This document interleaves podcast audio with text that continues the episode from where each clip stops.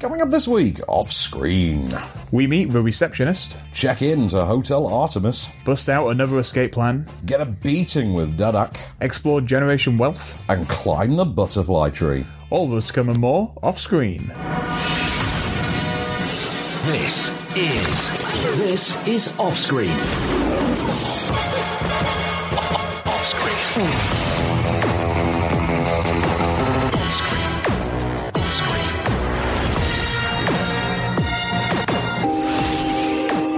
With the latest film news and reviews, this is off screen, the on-screen radio show. Ooh, welcome off screen, I'm Van Connor. And I am Case Allen. So, Mr. Allen, very fun week. Uh, Isn't it always? It's always fun. I mean, Yeah. it's, it's been roasting, It's, isn't it? it's too hot today. It's it's too hot. I shouldn't have told about that, that customer's secret illegal account. It, it's too hot. But uh, yeah, so we got some we got some fun to come. You and I. Yeah.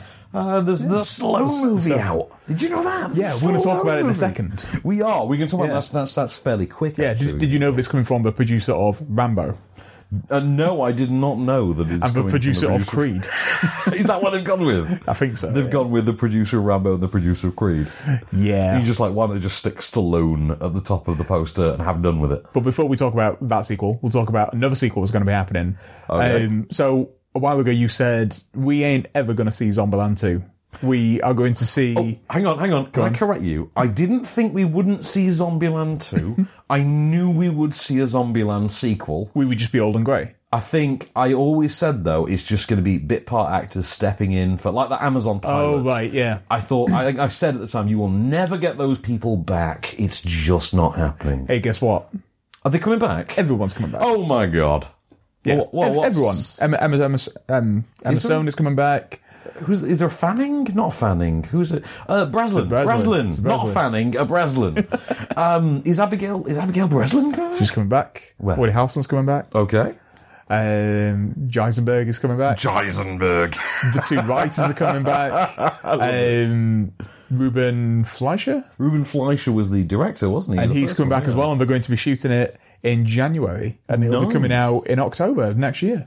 Well, what you know, what a bit of fun, Halloween fun for us all. Exactly, Why more not? more ho- more horror and more Yeah. Halloween films. Isn't there supposed to be some? There was a thing. There was like a plot synopsis leaked or something like that. That it was going to be. There's a new variation of zombies. or Well, of something to that course there effect. But yeah, as long as I get uh, is it Tallahassee back? Tallahassee, I'm, yeah. I'm, I'm in. I'm sold. And uh, Games with games with Twinkies.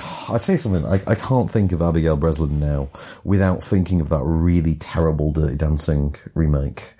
Did you? Did you? Did Cassie make you watch it? I imagine No, she did Cassie not put it on. No, 'cause Did she not? Ah. No, she doesn't like Dirty Dancing, Oh. which is one of the reasons why we're married. Hang on a minute. Your wife, of all people in the universe, doesn't like dirty dancing. She hates Greece, What? of course. Yeah, Hang on. Let me just go Little John from like, what?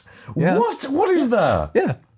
My, I'm I'm devastated. I Why? sat through I sat through the remake of Dirty Dancing. I think because I did a radio thing about it.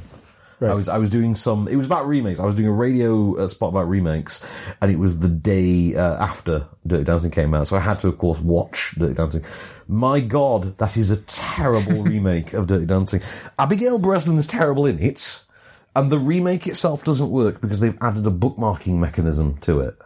I don't know if you did. You hear this when it was out? I did not know. So Dirty Dancing, of course, takes place kind of in the moment. There's no like flashback element to it. The remake with Abigail Breslin is actually set 20 years after the events of Dirty Dancing. She's, Interesting. She's gone to like a Broadway play of Dirty Dancing that is hosted by effectively the Patrick uh, Swayze character. And at the end of the movie, she meets him again in the present Right. and basically, they broke up. That's that's what you take away from the remake.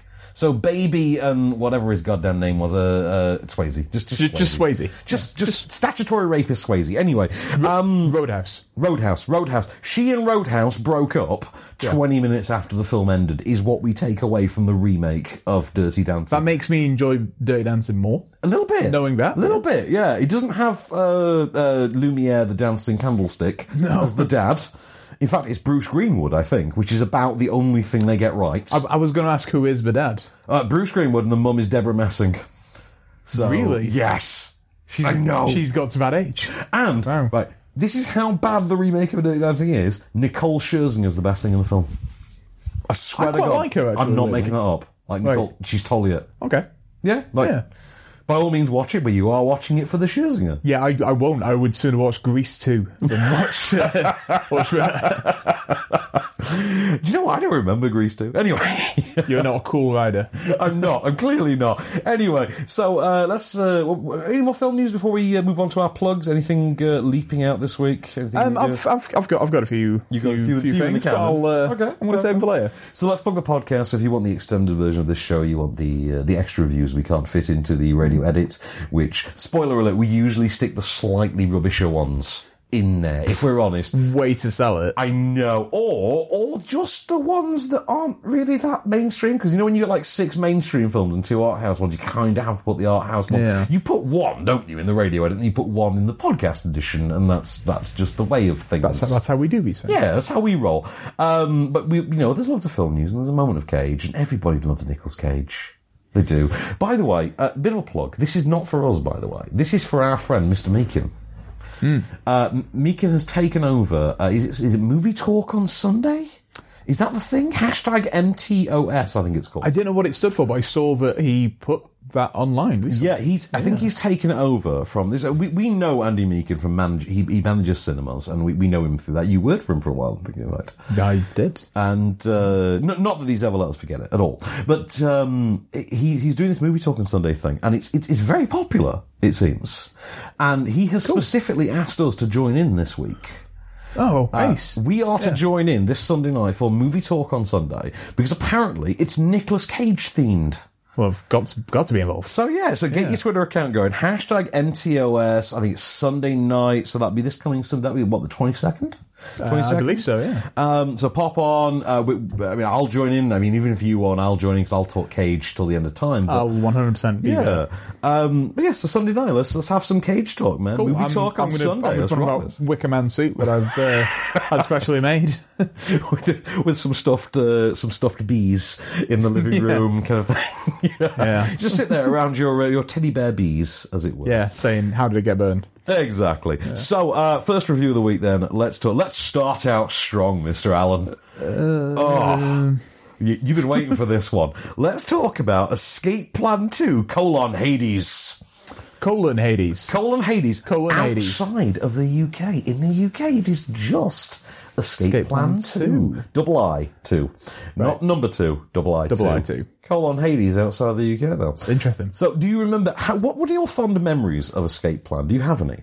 Um, I don't know if I'm fond. I remember seeing it on an afternoon.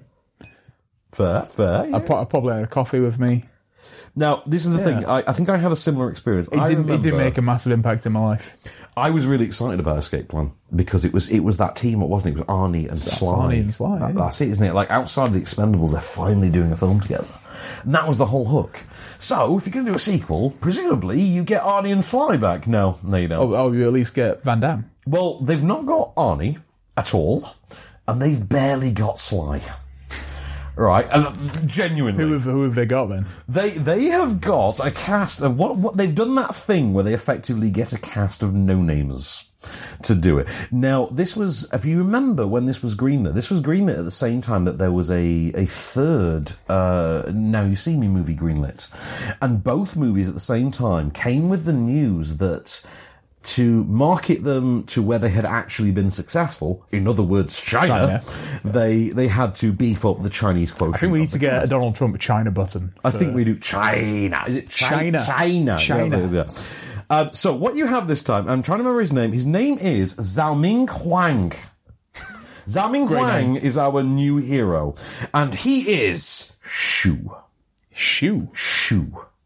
He is Shu. Like when, when you when you see a cat coming into your house and Shu. Yeah, exactly. Yeah. He is Shu. He is Shu. Shu is the master protege of Ray Breslin. AKA Sly Stallone from the first movie. The idea is that after the events of the first movie, uh, Stallone went back to work. He stopped having himself locked up and breaking out of prisons. Instead, he just hung out in the office, which I think is in, is it Atlanta or wherever the tax cut is. did this he year. did he have like a new coffee machine installed? And He just- did. "Oh, I'm he just gonna did. sit And he here with this." hired Jamie King Remember Jamie Okay. King? Remember her? Yeah, Jamie King, still a thing. That rhymes. That's practically Susian. Anyway, um, he has now got a team of proteges whose job it is to get locked up in prisons and find the way out. So, the first movie, except it goes to no namers and Stallone is the mentor. Right. Okay? So he can just stay in one location. He can, he and can get stay e- paid loads of money. Yeah, for two days, except him. for another two days where he has to briefly appear in the prison, kind of thing. And n- no spoiler there. Um, this time there's a twist. Wait for it. So it turns out one of his former apprentices, whom he sacked at the beginning of the film, after a Doesn't, needlessly doesn't go against him, does he? he. Do- oh my god! it's- Oh. Did you write this? Hang Blow- on, are blow you me are you down. actually the writer?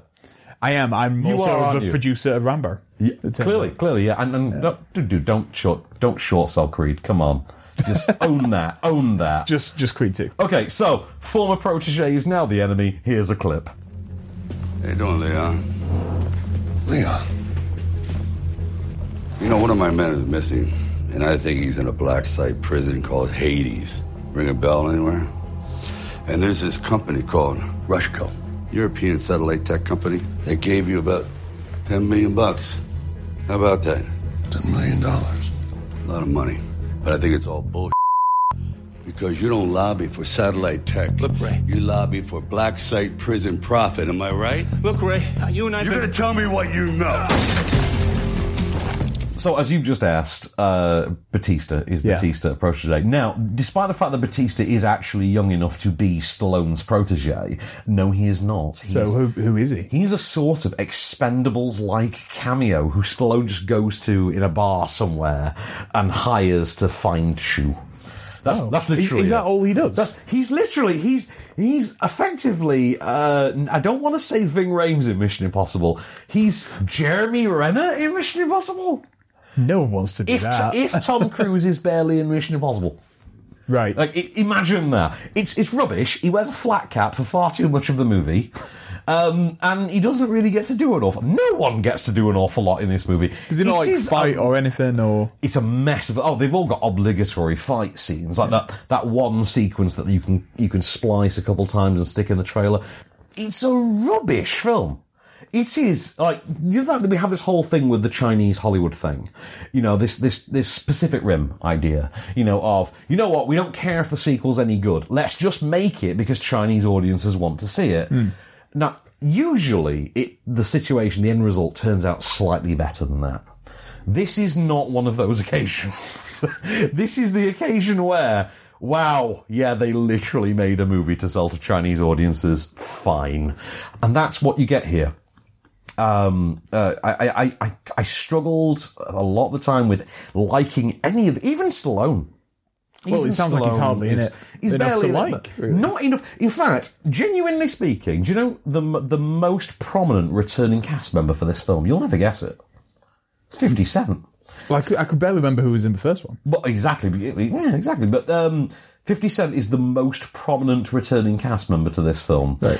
And this is a film that's just phoned in to an unbelievable. Stephen C. Miller directed this. Do you remember Stephen C. Miller? He directed a bunch of direct to DVD Bruce Willis movies, including one with Kellen Lutz, like a What was year that ago. called? I forget, but we interviewed him for it. You weren't free Yeah, I, that d- I day. do, I do remember that. Do you remember? Y- You weren't free that day. I interviewed him, and we very quickly discovered that he had no sort of sense of self awareness or, or self deprecation. Stephen C. Miller. Stephen C. Miller, not Stephen Miller, Stephen C. Miller. There is a Stephen A. Miller. There's a st- of course There's there a is. Stephen E. Miller. There's not a B or C. Uh, not a B, sorry. There's not a B. Is there a B? Uh, B or but D. I'll there- take B or there D. is not a B or D, Ah. but there- there is a C. Now, I liked his films because I, I, I liked the sort of schlocky quality to him, and I feel like I think he started to take himself a bit too seriously. And that was before I interviewed him. And then I interviewed him and discovered, yes, he absolutely takes himself too seriously for, you know, the schlock fun that he should be having. This is a film that very much subscribes to that idea. It's a film that it, it's nuts and bolts. We are literally subscribing to the SVOD crowd, if that's the term now, is it? Is it SVOD? I believe so. Yeah. Straight to video on Well, demand. let, me- isn't let me it? just give you some of his uh, uh, filmography. Some of these are good. Some of these are good. I'm just going to say that in advance. First Kill, Okay, don't remember that one. Don't remember First Kill at all. Go on, what else is it? Bruce Willis. Of course it was. You'll remember this. Southern Fury. Oh, with Nick Cage. Nick Cage. Yes. Yeah. Um, uh, Marauders is the Batista Bruce Willis one. no, no, no, no. Marauders is the second one. He did one before that with Callum Lutz. Uh, That's like Christmas. I think he did one like Easter. Extraction. That's the one. Yeah. Thank you. Yes, that's the Callum. It had Gina Carano in it. Yes, it did, yeah. It did, yes. I loved me some Gina Carano. Anyway, uh, so Stephen C. Miller, uh, workman-like direction. This is not in his upper echelon. Um, nobody involved is trying. Believe me, even Batista is picking up a tray. This is a movie for which even Fifty Cent feels he's too good for. And and that that's that's really. Please always remember, n- get rich or net or die trying or whatever it was called. This is a man who knows he's too good for this. That's a low bar. Uh, I, I came away from it just thinking, why did you set this up for a third one? I don't want to sit through But this they've, again. they've already started to film. They have already filmed it. Yeah, there's there's a weird continuity to it. They add this sort of lost style continuity to the events of Escape Plan, and you, Why? you yeah you kind of wait. Hang on a minute. So hang on, it was Jim Caviezel in the first one, it, and now we. I, I don't really remember that much about the first one. Jim Caviezel locked them up. He just didn't like Stallone. That was the movie. There you go. Right, done. Um, now we have Titus Welliver. Remember, you know Titus Welliver from Oh, Bosch. uh, Bosch, yeah, Yeah. yeah, Bosch and Agents of Shield. E he's he's in the who MCU. Watches, who watches Bosch? Uh, my friend John Mosby, because he's a big friend of Michael Connolly. I think that's the audience. I think that's it there. And nobody watches Amazon shows. That's a thing. And accordingly, this will end up on Amazon Prime in about a month. Oh, one hundred percent. Um, it's a limited theatrical release. It's a limited uh, VOD release as well. Like, it's on VOD, but it's a limited theatrical. One of those things like Sky Cinema kind of do it with like a non and movies like that. So you can watch it at home. We can watch it at cinemas. Just don't watch it. It's not very good. Just watch the first one again. with the latest film news and reviews. This is Offscreen, the on screen radio show. And we're back, Mr. Allen. How much do you love Binary Sunset? A classic, isn't it? I love it. A good mm, ten percent. I think it, I think when it, when it's my time, I've I've I've already left instructions that I am to be burned to binary sunset. like everyone is to drink a Jack and Coke as I am burned to binary sunsets, and you of course are to stand by the casket in a tuxedo crying. But uh, it's contractual obligation. He was my world. I've always wanted a woman to sing. Uh, what's the what's the one from High Fidelity? What was it uh, about? many rivers cross. no, no, no. It's the you- um, You're, the best thing that ever happened. You're the to best me. thing that ever happened to me. Yeah. Thank you. Because we were talking about high fidelity Yes, we earlier and were. how much we uh, juvenilely adore high fidelity. It's a great movie. You can you enjoy this. If you can, if, if you can hear some rustling, it's me eating a skittle. I know these lav mics pick up everything, don't they? Just tip them next time. It's probably the easiest idea. so, uh, shall we talk about a documentary? I love a good doc, do, uh, Dog not? Wolf documentary. So, uh, Generation What Wolf. is what is this one about? What is Generation Wealth about? Generation Wealth is uh, effectively um, an examination of our culture and how we uh, have processed wealth and, and and richness in our celebrity world and the bling ring culture, for lack of a better term. There is actually a moment in it that specifically deals with bling ring. So th- the way this works is, I say, Dogwolf documentary, pretty not fly on the wall stuff. It's very much a retrospective. It's very much one of those. Hey, well, back in 2003, we all really liked Paris Hilton for 20 minutes, and and people decided uh, they were going to start taking photos of themselves, and then selfies were born. That's the documentary. You, you know where it's coming from because you've seen you've seen this kind of thing dealt with before. Sounds pretty interesting. It is in- yeah. Um, according to the cast, there's a, a guy in it called Limo Bob. There's there's a lot of guys in it. I, I, I'll explain. Here's a clip. I've been a photographer for 25 years, with my lens focused on wealth and the excesses of our culture.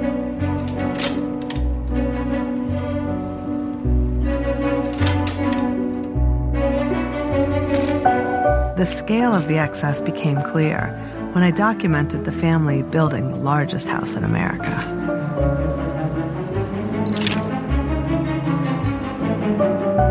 I noticed that no matter how much people had, they still wanted more. Yeah, Limo Bob's definitely the breakout Limo Bob. character of, Yep. of this piece. um, this, th- th- this is one of those cases, and I think, to be honest, this this is less a fault of the documentary, and I think more a fault of that period in history, that that period in our, our pop culture, which is to say, if you look back. You go back 15 years, you go back 10 years, and you look at the celebrity culture and how it began, and you look at the rise of reality television and the Kardashians who feature quite prominently in this. The problem is, there is not a lot to say. Hmm. That's not a fault of the documentary at all. The documentary is perfectly fine in dealing with that. The problem is there's not a lot to say about that culture. And, you know, we try, we tried to mine some kind of meaning from it when it happened. Do you remember One Night in Paris? Remember when that was a thing? We was tried, around for that, yeah. we tried to find some kind of metatext in this. There simply wasn't. Uh, was it a simple life or the simple Oh, the, life? the or- TV show Yeah. with uh, Nicole Richie. Isn't Yeah, We, we tried to find stuff to pull meaning out of around that time. There simply wasn't a lot. The documentary does about as good as job as uh, as good a job, sorry, as anyone realistically was going to do in looking at that point. Nobody wants to look back and remember that the OC was a lifestyle aspiration outside of just enjoying the OC. You know, I mean, for you and me, it's it's Pete Gallagher, man. I mean, it's, that's that's where it's at. You know? Sandy Cohen and them eyebrows. What was the thing from Will and Grace about the OC? It's the OC with 35 year old parents and 25 year old kids. you know, I love that. I, that's my favourite comment ever on the OC. But uh, the, the, the documentary, it's enjoyable as a retrospective. It's enjoyable as a, hey, let's just remind ourselves kind of thing. And it's so weird that this is, this is our teen years. You know, it's it's it's so weird that we get to be at that stage in our late twenties, early thirties, where you get to look back at your own teen years, and you think that's so weird that this is deemed important enough, despite the fact that there's literally no substance to it. And like I say, Limo Bob and, and characters around that time who I think if if they existed now would be Instagram stars for five minutes. yeah, there is um, there's a lady in it called uh, Jacqueline uh, Seigel who was focused with a film called The Queen of Versailles. Yes, Yeah, there's, and, uh, directed by the same lady. yeah, yeah, there's there's a lot of that, isn't there? it's really worth checking out actually. Um, uh, Queen of Versailles if you've not seen it. I think though, I mean, it, it, it it's got an unexpected boost by this news this week. That is it, Kylie, one of the Kardashians, Kylie Jenner, one of the Kardashians. Isn't she? I, I had better things to do this week, like I don't know, making sandwiches and uh, Well, this week she Staring in my became. own face. I think she's the youngest self-made billionaire ever, and people have taken issue with the term self-made. self-made. Right? Yeah. yeah, please eat the skittles by all means. tip them out. Tip Hang them on, out. Enjoy. I'm gonna I'm gonna get this just, right. just funnel them into right your mouth. into the lad mic. Go, go, eat all the Skittles. yeah, yeah, oh. yeah, you do that, you filthy Skittle wench. You like that? You like that Skittles? yeah, you like that rainbow, don't you? I can't eat these now. I'm I've made it filthy for you, haven't I? gonna put these down. but that was the whole thing. So I think the fact that it's come out the same week as the Kylie Jenner story with the self Was it was it a Forbes list it came out? something like that. I, I, I've not read it to be honest. I, I just it's a Twitter conversation, isn't it? But this is very much a retrospective, not so much an analytical piece. Now I what's going felt on now? Well, that's it. I felt that it was lacking. I, I I want to see that analytical piece. And I really, would, I would be interested in that. yeah, there's only so many times you can hear, well, people saw all these images on MySpace and wanted to live like that. And there's only so many times that you can fit that into like 90 minutes. It's enjoyable, but it's not particularly informative. It's, it's, that's it. There's no, there's no text really to add to simply observing this again. And that's it. It's a retrospective and nothing more. But having said that, it's an enjoyable retrospective. So fair, I guess. Yeah. And what more are you going to get out of that era? It was a very shallow era. We allowed Fred Durst to have a career. I mean, come on. Remember, remember Fred Durst had a sex tape. Remember when that was a thing? Yeah. It just seemed that there was way more celebrity sex tapes and celebrities that you kind of wanted to imagine just didn't exist.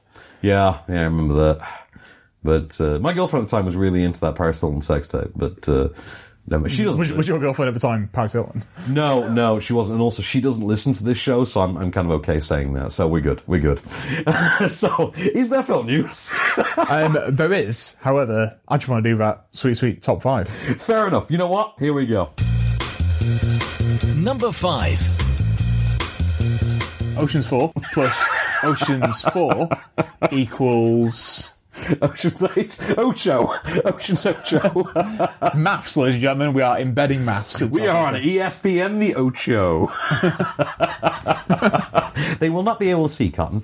Um, how, how weird is that to remember that Jason? uh, Oh, is it- is it in Dodgeball, Is it yeah. Jason Bateman? Jason It is Bateman's in Jason Dodgeball. Bateman, yeah. I forget every time. Anyway, it's on Now TV all the time. uh, so yeah, Ocean's Eight, which is fun. That's I think Yeah, yeah, it's- it's enjoyable. No, this is the thing. So I got to see uh, Ant Man uh, last night. I got to see Ant Man and the Wasp. Oh, did you? Did, Did I? Yeah, Did, yeah. did not realize. All right, we're going to have a chat about that because I need to out Case because it's a hilarious story.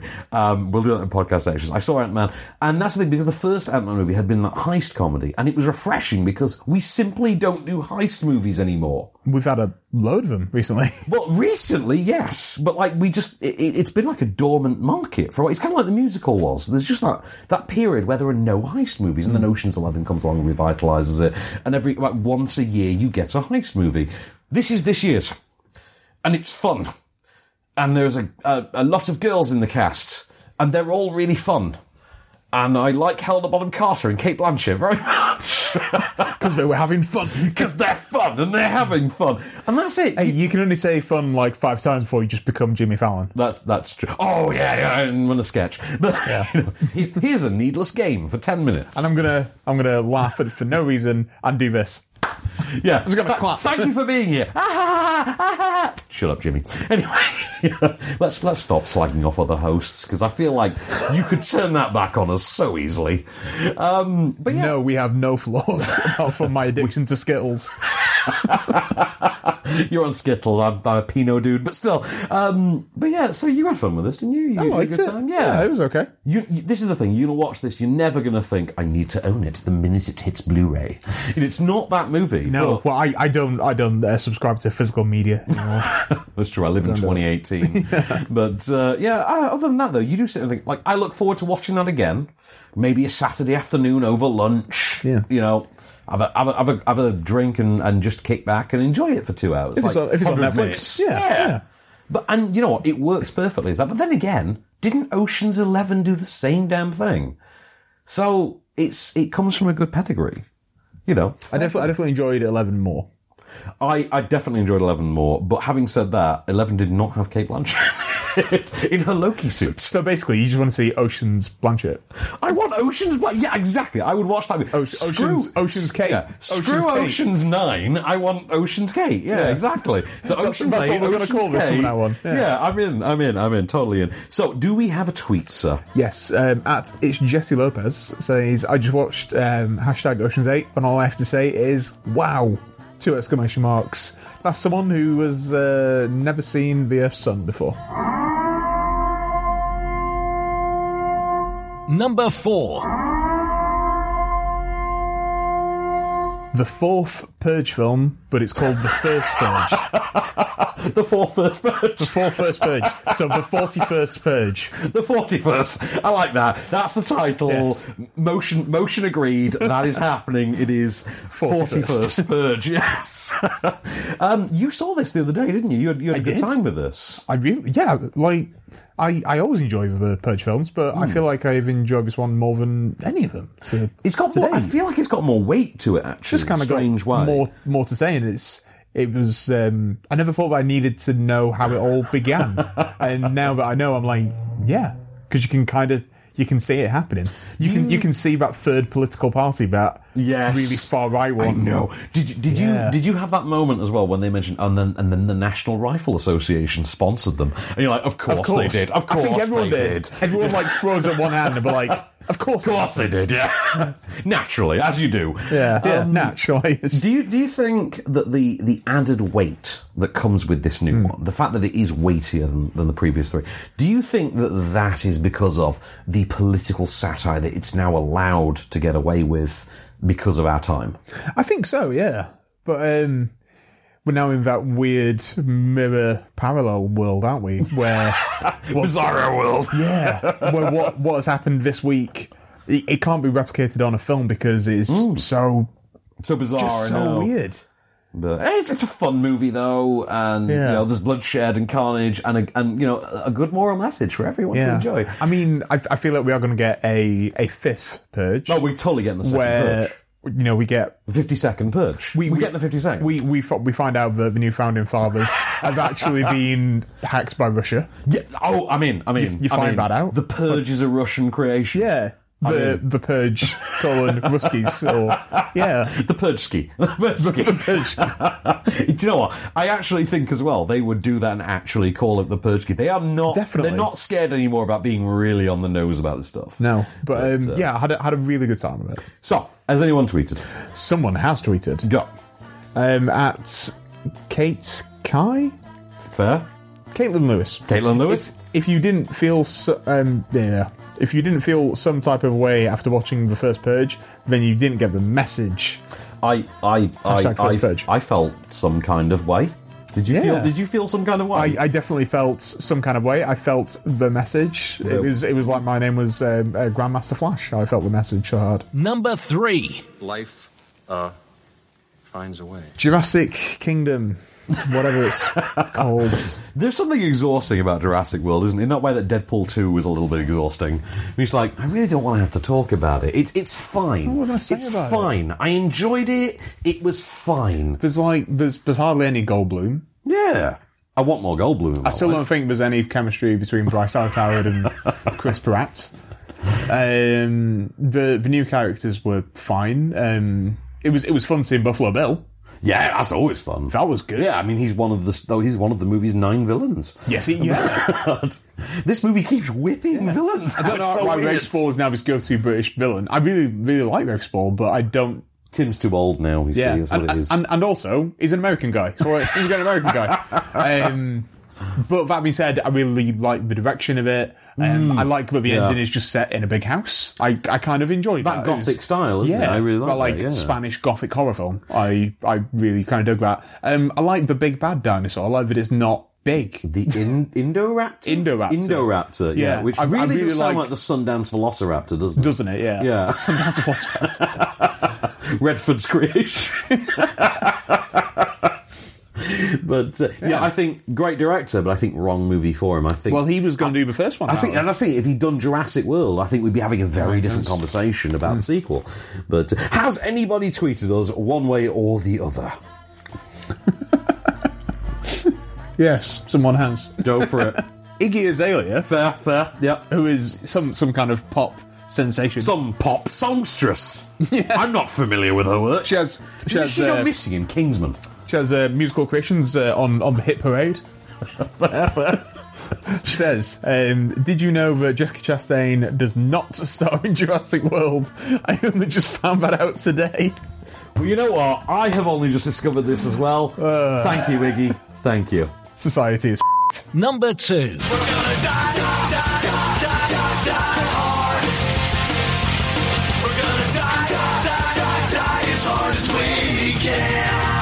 Die Hard on fire. Which is it, isn't it? Hmm. That's it. You just go Die Hard on Fire. Die Hard on I Fire. got nothing to offer other than it's Die Hard on Fire. The rocks in it. There's Stuck- no stuck Hans Gruber. between uh, a Die Hard and a rock place.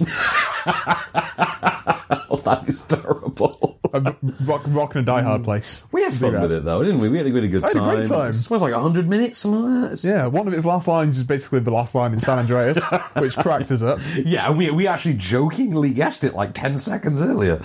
In fact, we did that twice, didn't we? Wasn't there something else? Yeah, it was something else. It's a Geostorm Chromebook reference, wasn't it? You can't just turn, Turn it off and on. again. It's not a Chromebook. and uh, uh, Geostorm's on Now TV a lot at the minute. And uh, I kind of feel like we, we weren't charitable enough with that movie. It's amazing. It should be seen by more people.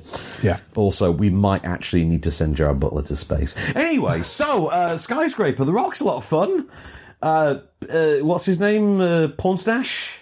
Who am I thinking? Pornstash is in it for a bit, yeah. Who's is that? Pablo Pab- Schreiber? Pablo Schreiber. Pablo Schreiber. He's a Who, lot of who- fun. who is Lev Schreiber's cousin? Or Is he? Yeah, but they are related. Is this a Theroux thing? Do you know who I found out about today? You probably already knew, already knew this. Go Do you on. know um, uh, Beanie uh, Feldstein? No, You not do. at all. You do from Ladybird, and Oh yeah. Okay. Now that you say it, yes, Yeah, yes. Okay. um, Oh. sorry, I feel like a. now, Sorry. her brother is Jonah Hill. Uh, oh, I did know that. Yes, yes, I knew Yeah, that because I did she's in know that. Bad Neighbours, uh, the sequel. She's in the sequel Yeah, she to is, Bad yeah, Neighbours. yeah. that's the whole thing. Is that I think he's uh, somewhere along the line he's produced one of her movies. That's how I know. Uh, I mean, other than the fact sense, that she she clearly looks like uh, uh, Jonah Hill. She does, and that, She now that I really know does. it, it's just like how how did I not know it? in that way, in that way, that I look like my sister. In dr- like, my sister looks like me in drag. right? That's that's a compliment for someone, but I don't know who. You know, someone in a pub once, who's a friend of my sister, said to me, "You look like your sister in drag," and I had to respond with, "I think you mean she looks like me in drag." And that's a person who doesn't get how drag works. No, but clearly not. anyway, uh, Jonah Hill has a sister. Uh, skyscraper's a lot of fun. Has anyone tweeted? Someone has no, at sort of bad says it's not really bad. Just sort of bad. Oh right, okay. This this, this is a really great one actually. So it's, Mm-hmm. fair. It's, it's got it's got like an action. Okay. So I've got to whisper this. So it Go, says go, go. Um, whispering to date while watching skyscraper when the skyscraper first appears on the screen. That's the skyscraper. Epic. Number one.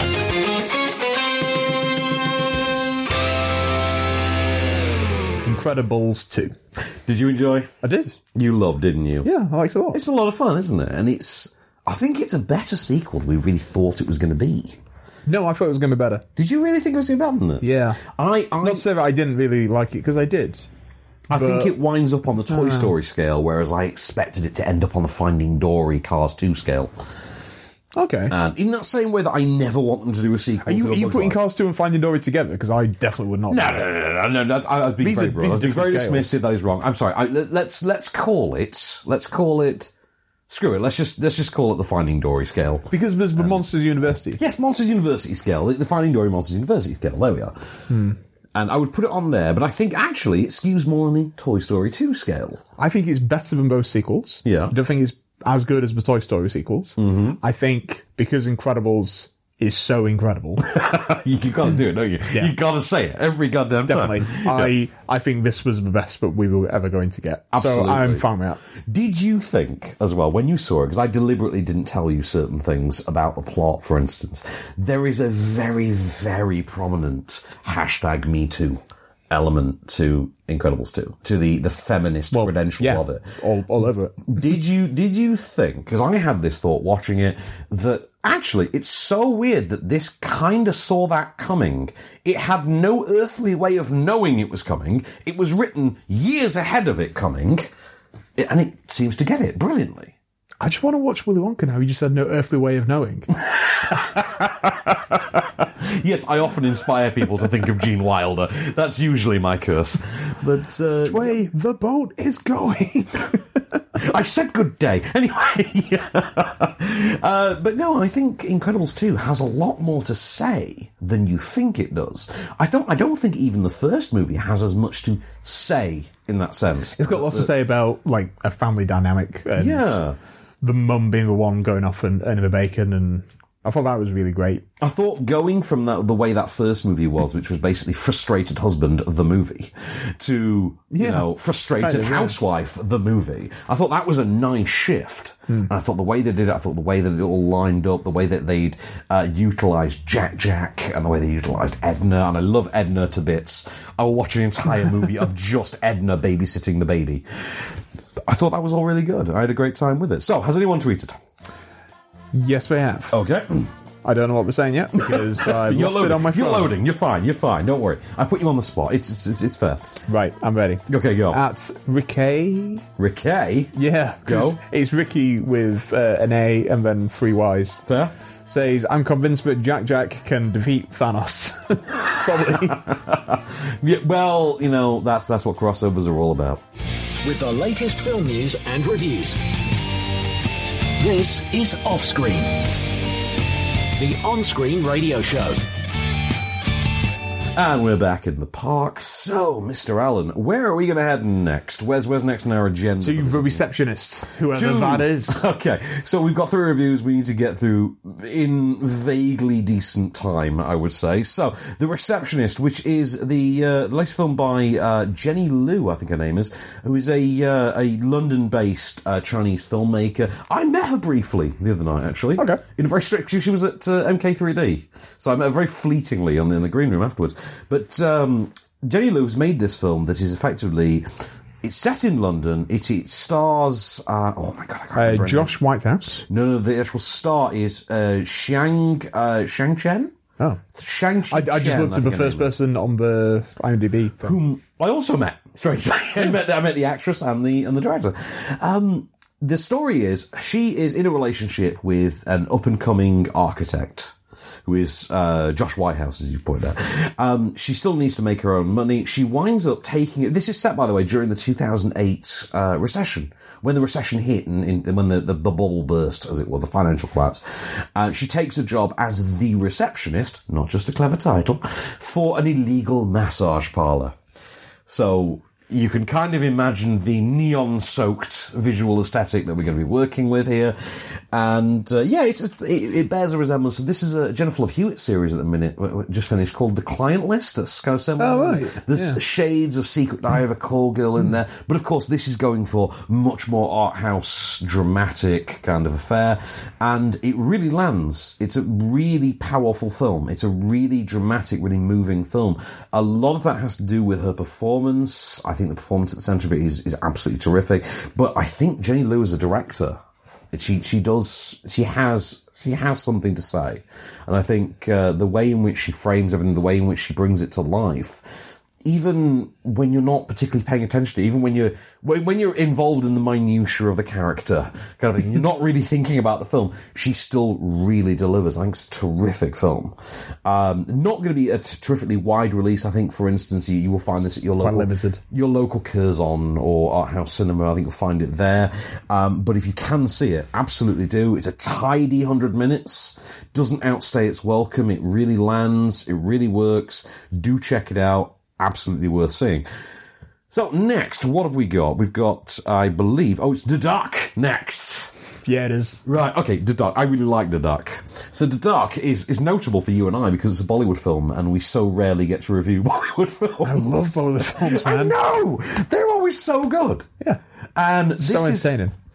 well, that's the thing as well. You should say it. So and say that's the thing about Bollywood films, isn't it? They they know their tone, they know the sensibility they're going for. They get there very quickly and they stay there.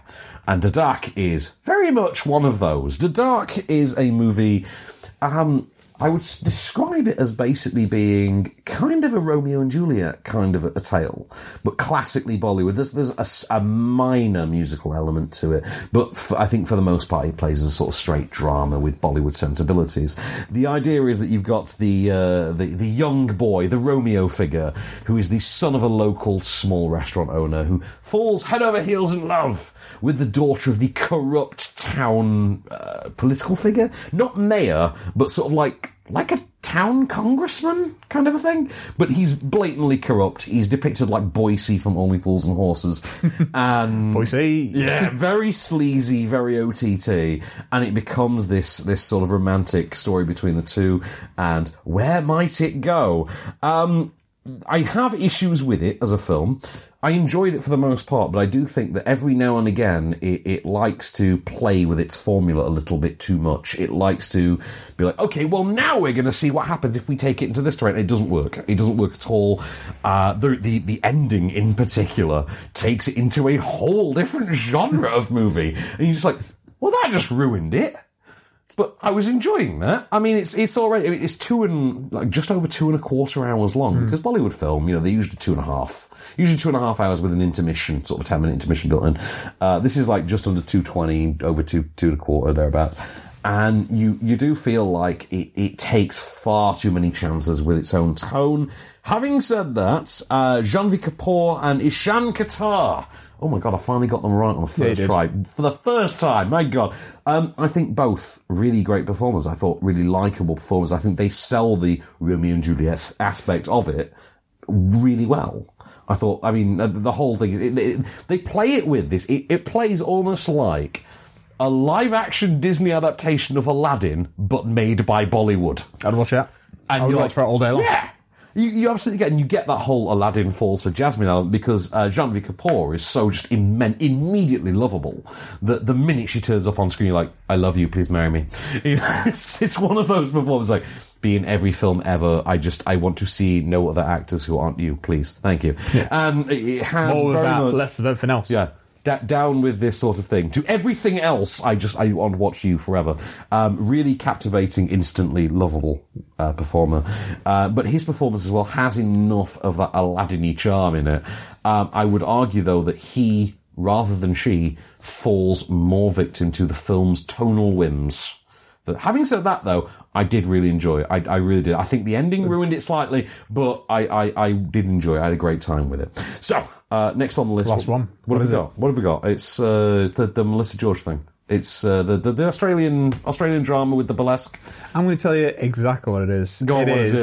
Just, It's- just give me a second to look at it. the butterfly tree. The butterfly tree. That's the one. Okay, so um, just right. Full disclosure on this: if you pitch me a movie that Melissa George is a burlesque dancer on roller skates, I'm I'm kind of I'm I'm pretty easily in for that. I'm I'm done. You, you've you've got my money. Right. Okay. First and foremost, this is written and directed by Priscilla Cameron. It is, I would describe it as an, uh, an Australian art house drama and it stars Melissa George, uh, formerly of Home and Away and Alias, and uh, uh, what was that? Terrence, Sta- the Limey, that Steven Soderbergh Yes. movie with yeah, and and and, and Mulholland Drive. I'm not. I'm going to stop mentioning Melissa George movies because I'm you, just. you know a lot of them. I'm I'm in love with Melissa George. It's it's it's an ongoing love affair that's lasted 25 years at this She's stage. in 30 Days of Night. I remember her name. She was. She was uh, uh, Josh Hartnett's missus, wasn't she? Mm-hmm. And then weirdly gets replaced for the Mm. director DVD sequel. Who saw that coming? But uh, did you ever see that? Thirty Days of Night, don't Dark think I did, no. Days, or something like that. Dark, Dead Days, Dark Days, something like that. There is a sequel anyway. So this stars uh, Melissa George as Evelyn. She is an esque uh, esque. uh, Esque ex burlesque queen. Um, she basically. Do you remember that Simpsons episode where Bart gets the job working for the burlesque house? Of course I do. Right, imagine that with Ed Oxenbold from Alexander and the Maison, Terrible Horrible. Uh, Maison Derriere. Thank you, yes. So, Ed Oxenbold from The Visit is Bart Simpson. and in this version, Homer falls for the burlesque dancer as well, but there's no Marge. Right. That's the best way to describe it. Um, really gripping film. I thought I, I loved how how well it explored that first love aspect. You know that element of that you're 12 years old, you will never be with this woman. It is unrealistic, but she looks and sounds like Melissa George, so it's absolutely understandable. And every man watching this is sat there on the edge of his seat going. We all had that one great love when we were twelve. I'm not. And it, and it I'm was not. Melissa yeah. George. Yeah, I'm not crying at all, you know. And it has that feeling. It's really well captured, really well shot, and I think the way that it delves a little bit into fantasy, and it goes with almost Terry Gilliam-like Hmm. visuals, like very fleetingly for about thirty seconds here and there. It goes into Terry Gilliam territory, and this sort of elevated out-of-body experience, and I really love it. I love the way they've captured the burlesque element and the way Melissa George plays up to it, and I, I think genuinely great role for Melissa George, great role for Ed Oxenbold as well, and I think Ewan Leslie, who plays his father, um, also quite good. Great movie, really, really good. Not quite The Graduate, which you kind of thought it Hmm. was going to be going. I'll be honest with you, I got pitched this as erotic drama, erotic coming of age drama starring Melissa George And you were like, I'm in. my response was hold my beer because hold my gin sounds so much less cool um, i really really enjoyed it i thought this was a really great movie with the latest film news and reviews. This is Offscreen, the on screen radio show. and we're back for one last ride mr allen hello so uh, have you got a piece of film news for me take us to the have, bridge yeah. So we spoke a while ago, but um, uh, Scarlett Johansson um, kind of came under some fire for accepting a job role. ghost So- in the shell Two. okay that makes absolute sense yes Two, two, two, two ghosts, two shell. two ghost two shell yeah i'd absolutely watch that movie Yeah. Um, actually, this new one was going to be reunited with the director of that film. Really? It's kind of funny. But, Hang um, on. Rupert Sanders? Is it Rupert Sanders? Rupert Sa- yeah. good Rupert memory. Sanders actually showed up to work twice. That's never happened. Yeah, and uh, Doesn't he you know, usually just quit films? and didn't didn't have sex with with the lead and cause a big, big wait, affair wait, and wait, wait. stuff. Hang on. And, uh, He showed up and didn't bone anyone. was a good. This sounds ludicrous. You're making this, is, up. This is not Rupert Sanders, as we all know. this is not the Snow White and the Huntsman director we all knew and loved. um, yeah, they were going to do uh, a film uh, called Rub and Tug, where um, she was going to be playing a trans man. That Ah. did not go down very well. yeah, it turns out people are not big fans of Scarlett Johansson capitalising on their casting. No, Yeah. Yeah. Funny that. it's weird because like she is obviously such a big name, but she can get projects greenlit just on her name. It's true. I think if, Yeah. if she wanted to play Kavanjane Wallace, she presumably could. She could. Well, I mean, they'd allow her to. Just there would be a backlash. Obviously, because that's I'd rather what see, happens. I would rather see uh, Comanche Wallace playing Scarlett Johansson. That absolutely yes. I, I would rather see uh, the the Scarlett Johansson story brought to life by Kevon Kevon Wallace, only for the Ghost World era, just to see who they got to be Thor, uh, Thora Birch. But still, Comanche Wallace as well. She can do a dual role. absolutely, I Yeah. could totally see that. We only talk about her so much just because we love saying her name. Oh, totally. Yeah. Comanche. Yeah, absolutely. It's like Mads Mikkelsen. Yeah, it is. Like even Yeah. if you don't like Mads Mikkelsen as an actor, it's just nice to say Mads Oh, that's a Mikkelsen. that's a lethal weapon team up you want to see, isn't it? That's a fun name to say, Francisco. um, yeah, uh, uh, Rub and Tug was going to be the film that we were going to be in. Mm-hmm. Uh, well, creating together. She is gone. She's exited the film, and because she's left the film over the casting controversy, uh, the film is pretty much dead now. She's a bit of a shame because it was an interesting story. yeah, it was it had intrigue, didn't it? Yeah. But it's it's just a shame that like just because she's gone means that that film is gone as well. In- Instead of just getting a trans actor. Yeah, to which you just think like really nobody just wanted to just make a couple of calls and attempt to find someone. But, oh, okay, we're just going to go with ScarJo. Okay, fine. But uh, uh, it'll indeed. That's the film industry. So uh, speaking of the film industry, uh, final review of the week Is a film? is a film Mm. Shocker. made of celluloid and actors No, no, it's not. with with cuts and scenes and things. yeah, and directions. it stars Jodie Foster. Oh, she, she's she's, She's an in actress. it, yeah. She's- she's been in a few things. Hotel Artemis. Yeah. Right. So imagine John Wick's world. Imagine what a hospital would be like in John Wick's world. So like next next to the hotel, Next to the hotel, it's another, Another hotel. hotel. and you but check is in, it, but is it a hotel? but it's got rules. And uh, you know it's got rules, and you got, in that way that John Wick has the continental rules. Yes. right. So Can't kill anyone on hotel grounds. Exactly. So bungled robbery goes wrong. Sterling K. Brown checks in with his injured brother. Checks into the hotel, which is run by uh, uh, uh, Jodie Foster. Also in the hotel are Charlie Day and Sophia Batella as alternative hitmen, or hit women, or hit people. Hit persons. And, uh, and then it turns out that the criminal underworld's major boss, whose bit of casting I'm not going to spoil for you, although the credits do, and IMDb will do this in a second, gets injured and turns up, and all hell breaks loose. Here's a clip. Hey, we safe in here from doomsday? I mean, are are these walls fortified with anything? Are- Those people are animals. I just want clean water. Well, then they can get a job and pay for water like the rest of us. You don't like that? You one of those bleeding heart types? Well, hey, cops kill poor people, poor people kill cops. That's the circle of life. Hakuna Matata. Use it for the robots swimming in your Alta Canal. Take one in an hour, and then after that, you can go. All right. Uh, hey, uh, my TV's broken. I want to watch the riots. There's an old one in the game room. It's hardwired. It should be working. All right, hang on. You want me to go out there with the criminals? Kuna Matata, buddy. Hang on, so it's not a spoiler. Not at all. he's all over marketing. Okay, so Jeff Goldblum is the He's, Wolf he's King. Yeah, he is. Yeah. Wait, fair. Okay, he's very good in it. Good. Although he's just playing Jeff Goldblum. Uh, Jodie Foster's probably the takeaway star. Sterling K. Brown, exactly as fun as you think he's going to be. This feels like a spin-off to John Wick.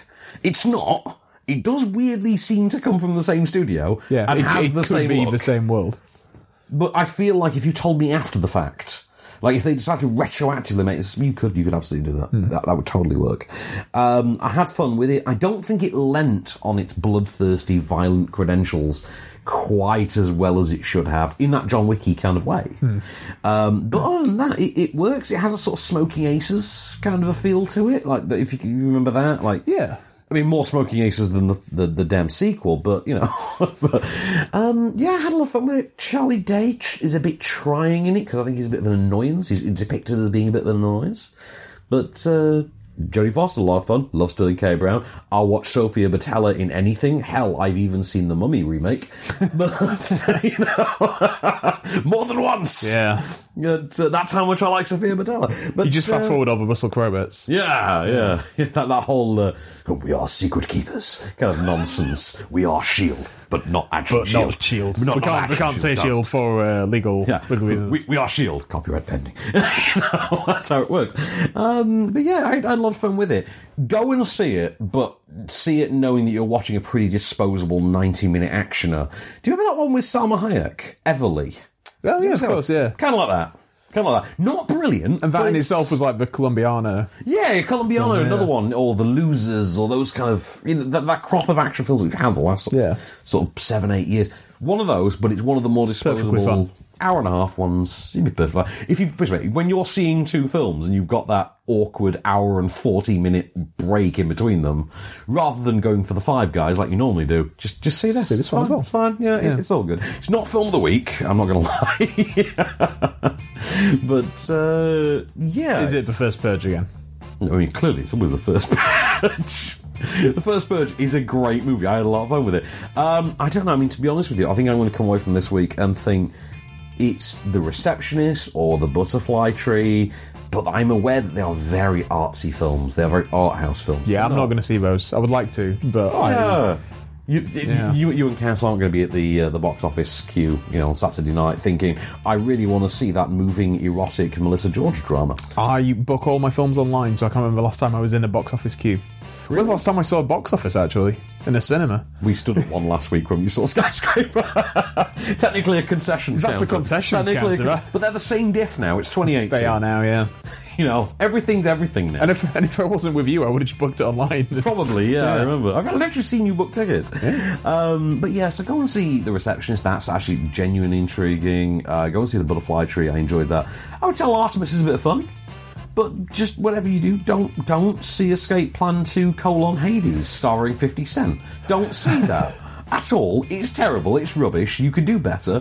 Don't watch it. Would you go see uh, Escape Plan Two, uh, Hades colon? Oh, I mean, if it's Hades colon, whole different ball game. Definitely. Like, don't don't tease me, man. Do, do not tease the colon. don't, do not tease the colon. Anyway, let's talk about next week because uh, we've got some really intriguing stuff next week. Uh, we've got Kokote next week. We've got Apostasy next week. We've got Iceman next week. Uh, Tracking Edith is next week. Hotel Transylvania 3, A Monster Vacation Yes. or um, as I'm going to call it, Hotel Transylvania 3 Chipwrecked is out next week. as Hotel well. Transylvania Three, Artemis. Exactly. That is out next week. And last but by no means least, Mission Impossible Fallout, which I think we've both been told is probably the greatest action movie ever at some point. Yeah, at least like two times this week. Probably, yeah. That's about right. So, in the meanwhile, that's uh, that's all to come uh, and more next week off screen. This has been Candy Store Pushing for On Screen. I've been Bangkok, I've been the receptionist. and we'll be back. Just show me the way to get out of here, and I'll be on my way. You've been listening to Offscreen. For more news and reviews, visit onscreenfilm.com. Okay, cut. That's a wrap. Podcast extras. So, l- you know, we've got to talk film news, we've got to do all this, this fun that we do. And uh, so, yeah, it's just been a, a very intriguing week. And uh, we need to talk about Dune. We Yes. do. We- Right. yes, we do. we Dune, we Dune. Can, can I just ask, first of all, um, it's the 25th anniversary this year of Demolition Man. There is a point, there is a connective tissue between what I'm saying. Don't worry. If you follow me in a circular motion, I'm as trying Kevin to. Spacey said, I will get to a point. you don't want to do anything for Kevin Spacey said. You Um, You'll end up in either jail or therapy. when he talks about the motions he wants to take, I, uh, I don't listen. Um, so, uh, you remember Demolition Man? There's that whole thing about now every restaurant is Taco Bell. Taco Bell, yeah. Uh, it's the 25th anniversary this year. They're opening that Taco Bell at uh, San Diego Comic Con. Um, I do think now that we have San, uh, ta- uh, Taco Bell in the UK, we can finally. I think we deserve an edit. We deserve the original edit of Demolition Man back. Now that Taco Bells are so like omnipresent in this country, Yeah, exactly. Um, Taco we've got like Bell's on- three of them in Sheffield. Sheffield has about three or four of them, doesn't it? Yeah, like Exel Road and, and, and yeah, it- There's the one at Entertainment, and Oh God, there's one that's entertainment. I had somehow forgotten that. yeah, but it's, it's dangerously close to my house. Yes, yes, I know. Yeah. Uh, well, they've just opened a Skechers store next to my house, so I'm. Have they? Yeah, did you not know this? So basically, we were like, right, let's look where our target audience is and put one right next to its Our, house. our target audience: people who live across the church, that live across the road from the church, and hate everyone who goes there for taking their parking spots, but wear a lot of blazers and sketches. Let's open blazer stores and sketches stores and an M&S food. So that's now open next to my house, complete with a drive-through Costa. It's like they're begging me to just live there. I don't like my house as it is. I might just sell, you know set up shop and, Yeah. and move in there. But uh, no, so um, it turns out that Timothy Chalamet has been offered uh, a role in uh, Dune. He's been offered Paul Atreides, the the Carl McLaughlin role. Yeah, because I my only knowledge of Dune, I'll, I'll confess this now before the movie's out. I have never read Dune. I've never read it. I've seen the David Lynch one. You see it. I, I've I've seen it. I don't remember it. I've seen bits of it that I do remember. Uh, my knowledge of Dune, largely, is Sting. No, not even that. My knowledge largely comes from the PC game in the early nineties. You used to play with a mouse. You know that game. That is my knowledge of Dune. Which I'm told is a more faithful adaptation. Uh, adaptation, sorry, but uh, yeah. So Timothy Chalamet is going to be in it. He's going to be Paul Atreides, the main the central character. Paul, uh, Carl McLaughlin played him in was it eighty? When was something eighty two? Early 80s. Very Yeah. early 80s. He's going to play that. That's fine. Cool. Kind of see that casting happening, and also to quote Demolition Man, now all restaurants are Taco Bell. By 2032, when Demolition Man is set, all films will be Timothy Chalamet. I don't Let's get this just because stop he's not pretending. He's not been in that many things. Do, do you remember when Oscar season was going on? He was in like three films. He was in like three of the Oscar crop. Yeah. And you, you were just like, wow, okay, this kid is a thing apparently. Fair. Yeah, he was in Call Me By Your Peach. Call me by your peach. Indeed. Um, yes, yes, yes. uh, Lady Peach. Lady Peach. But I uh, this- like this that. I like that just happens as well, sometimes. yeah. Like um, uh, Lucas Hedges was it, like last year. He was in like He was, wasn't he? two Yeah. or three different things. And then he turned up in Lady Peach. Yeah, See? and also he's in uh, Three Billboards. Oh God, he is. Yes. So so either Timothy Chalamet or Lucas Hedges. good lord. Um, Lucas Hedges is um, in a film called Boy Erased. I don't know if you have heard about. That's this. on the way out. Is that the Nicole Kidman one? It's Nicole Kidman, uh, Russell Naturally Crowe. Fair, fair. And um, it's uh, written and directed uh, by Joel Edgerton. Yeah. Okay. Yeah, the trailer dropped for it the other day. Um, looks very interesting. Um, I have a uh, a, a bit of film news that you might enjoy. All right. Uh, this is this is fresh off the presses as well. Literally, just- this is literally popped up on the No, screen no. in front of me. Um, so they've been doing press interviews about Sony's Spider-Man, Spider-Verse, as they're calling it. Oh yeah. And Is this uh, the, the Venom one? Well, I mean that, that's the first chapter, isn't it? Is the Venom one, and then we're going to get uh, Silver and Sable. silver, silver, and silver, and silver, Silver and and black, Black, yeah. silver and black, and then we're going to get uh, uh, oh god, The what's- vampire one. Mo- Mobius, Morbius, Morbius, Morbius, yeah. Morbius, yeah, sorry, Morbius, and then whatever that Spike Lee one was. Oh, Remember yeah, one that too? sounded really cool, actually. Yeah, that sounded pretty interesting. Well, well, like he looks and it's him, yeah, himself. it's his dead body or something for the Yeah. future. Yeah. Um, so yeah, this this this this alternative Spider Verse, as it's as it's sort of offhandedly being called, it's not the MCU. It's not Marvel Cinematic Universe.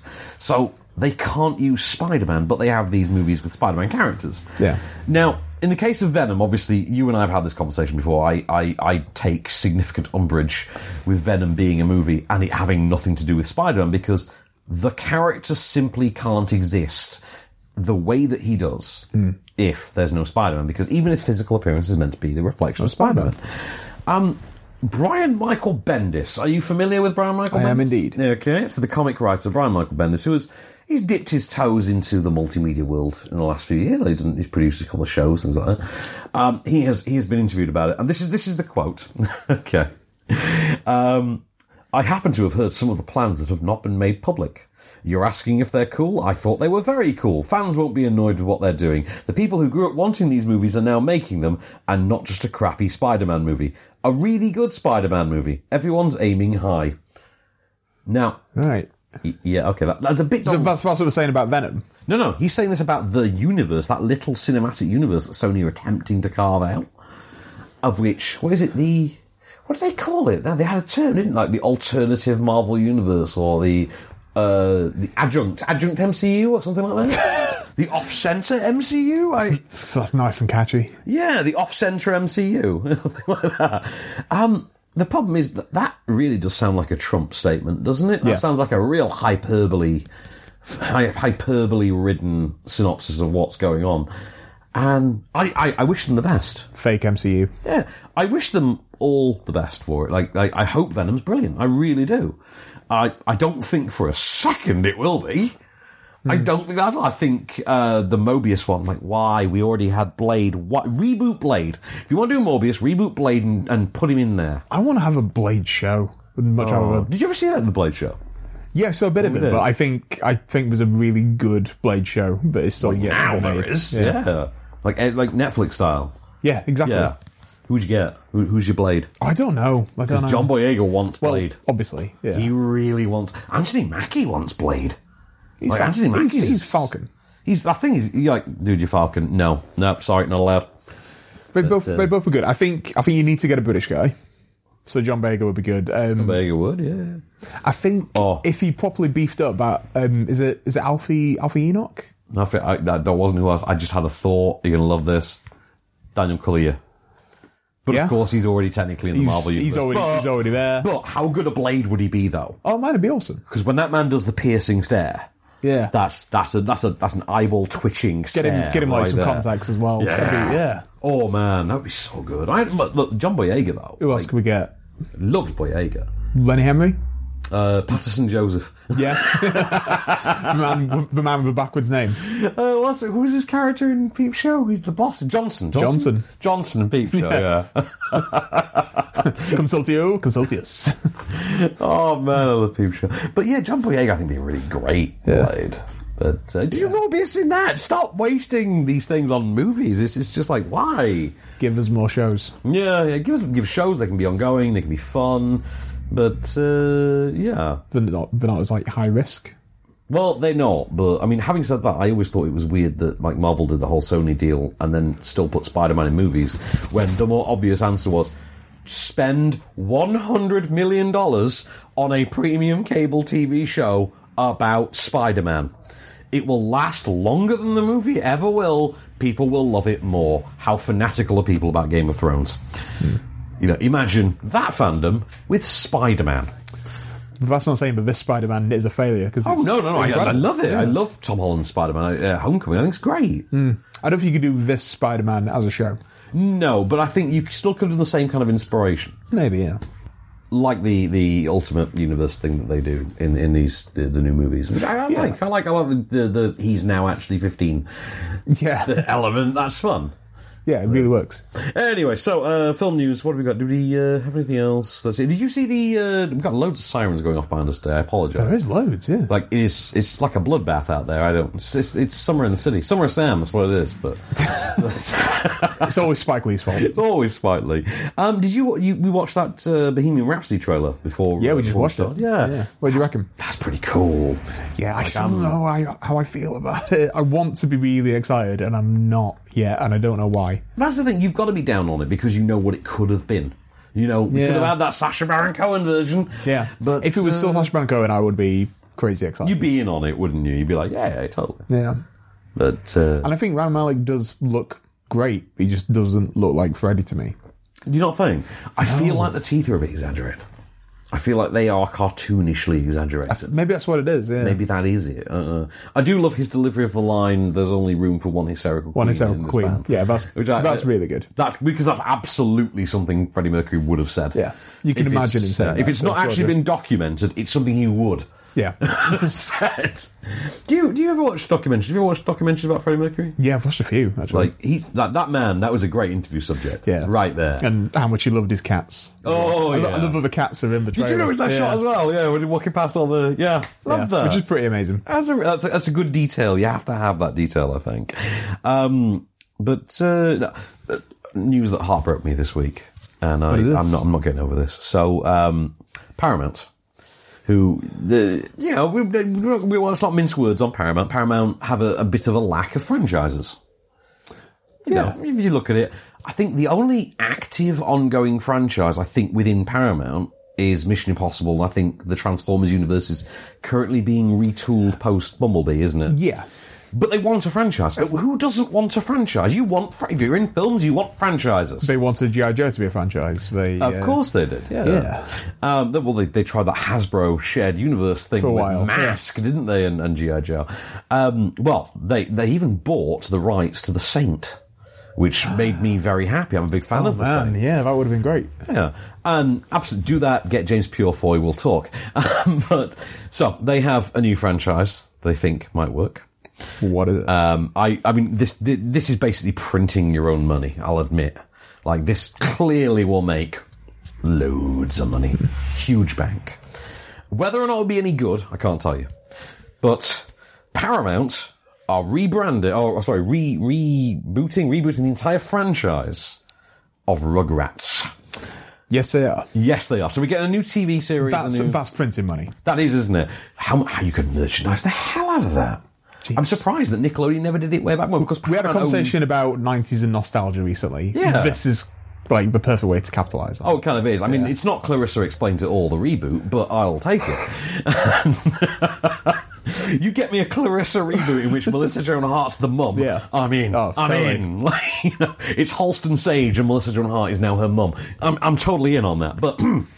Uh, but yeah, so of course, Paramount, does Paramount own Nickelodeon? Is that how? I think so, I think so. Yeah, because Nickelodeon now have the Turtles, and Turtles is a Paramount property, isn't it? And that's apparently getting rebooted. Like It down the is, line. They're yeah. doing a third one of those. Is it going to be another sequel? We just reboot it? 'Cause I, I heard it was going to be another reboot. so- No, not a clue. I mean, don't don't waste. There's, there's Stephen going to be no Amell. way to like differentiate it though. It's, it's just going to feel like a third. Hey, I guess. if, if if you've got two cinematic franchises that have featured Megan Fox, you run with them. You run with them all you can. and you run away from Mega Fox. Nobody ever wanted Jennifer's Body sequel. That's all I'm saying. You know? but yeah, so uh, we get the t- we get a new TV series of Rugrats, but we're also getting a cinematic effort, A live action one. live action CG hybrid. Oh really? So, I didn't know it was yes. going to be that. Right. So the kids, the Rugrats themselves, will be the CG construction in a live action movie. no, that's going to be freaky. Yes, it is. That's isn't gonna be it? weird. That's terrifying, isn't That's it? really why. Why would they be cartoonish? Well, not only that- And why is the rest of the world not? What do you do about Angelica? Yeah, Because that was the whole thing. Because wasn't Angelica like four or five years older than the rest of the kids? Yeah, well, yeah, she's she's like five, I guess. Yeah, like they're they're like one or two, and she's five thereabouts, and yeah. I mean, I, I like the idea of a Rugrats film franchise. I mean, I loved the Rugrats movies when, when they existed in the nineties. Went to Paris and stuff. Yeah. didn't they meet the Wild Thornberries at Yes, they one point? did, Yeah, they crossover. did. Um, but yeah, but this is just a bit like why why are you doing a live action CG? Hi- Who asked for this? Because it's not like the Rugrats are dogs or cars Yeah. or anything. They they are people. So why are you going to have like presumably are, are the, are the grown ups going to be? The grown ups are going to be live action, like because clearly Breckin Mayer needs a job. But But why? By the way, mm, can I can I float you one? Right, you you tell me. Right, back in two thousand three, two thousand four, when we when when there was a Garfield movie, right? Bracken Mayer. I was I was wondering where Brackenmayer was. go- yeah, gonna Bracken Mayer come was, Uh, back into was this. John, wasn't he? Yeah, he was. And right, Steve Buscemi. That's all I'm saying. Steve Buscemi. He's as- got me eyes. As John He's in got me Garfield eyes, movie. yeah. That that's that's the casting, isn't it? Yeah. Although I would now accept Jason Bateman. Hmm. I think p- either of those. That's that's perfect casting, isn't it? We get Jason Bateman with Steve Buscemi's eyes. Wasn't there a meme also where someone they, they kept putting Steve Steve Buscemi's Buscemi's eyes eyes, yeah. on like Scarlett yeah, Johansson? and- supermodels and Yeah. yeah. And you're like, I, I, I'm scared by this in all the worst ways. Anyway, but uh, yeah, so live action CG Rugrats. I don't understand how that is going to work. Dude, your child is going to be born into a world in which that's a movie. I know. Get me a live action hybrid of um, our real monsters. Ooh, hundred percent. Oh, that, I'm in. I'm in on that. That's what we want. That'd be amazing. In fact, I mean, having Yeah. said that, I like the idea of let's finally look at the Nickelodeon brand.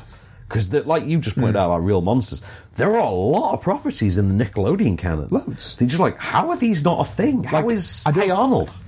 How's that not a thing? like a proper live action. Hey, you could do like your own little little rascals version, but with Hey Yeah. Arnold characters. It'd be amazing. I mean, all right, you need to CG him into it, CG a kid's Football head head. into a football. Yeah, of course. But, you know, um, what was the other one? Rocco's Modern Life. I used to really like. Fuck, Rocco's Modern. That's one of my favourite shows ever. Oh man, I love that. yeah. With his- With his ridiculous Hawaiian shirt. And I think Wild Thornberries could come back. Absolutely. Didn't that, that had a couple movies, didn't it? A couple animated movies? He had its own movie, and then we did the Rugrats, Rugrats, yeah. crossover. Um, do you know what show I used to really, really dig on Yeah. Nickelodeon? Actually, the Jumanji show. Oh yeah, I remember that. Yeah. I just thought it was really interesting looking. There was a weird point around the turn of the century when is that when I think Trouble was a TV station? Remember that? Like, Yeah, I Uh, yeah. And I, I mean, I remember it only for episodes of Hang Time, uh, Hang Time and USA High, which uh, which I have a, I have a I have a soft spot for. I'm not going to lie. Mary Beth Pepperton, yo. Anyway, um, I'm guessing Cassie was a fan of USA High. That seems like one of And, her and things. Hang Time. And Hang Time. She still refers to Auntie Anderson as, As Teddy as from Hang Time. Hang Thank you. We have that in my house as well. Yeah, Teddy from Hang Time. Every time we watch Blackish, Yes, Yeah. blackish every time. it's Teddy from Hang Time. Yeah, Teddy from Hang Time. And for me, I'm like, no, he's the drive-in dude from uh, Harold and Kumar.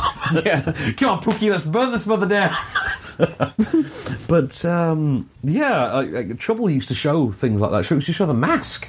Remember The Mask had a TV series? Yeah, I liked that. Like an animated show Yeah. that ignored the one rule that that series had, which was he could only become the mask at night. yes. But in Yeah. the series, who cares? Yeah. There was loads of great shit. There's that, Freakazoid, all those kind of shows. Yeah. Oh, yeah. Remember? Uh, oh man, was it? There was a Dumb and Dumber series, wasn't there?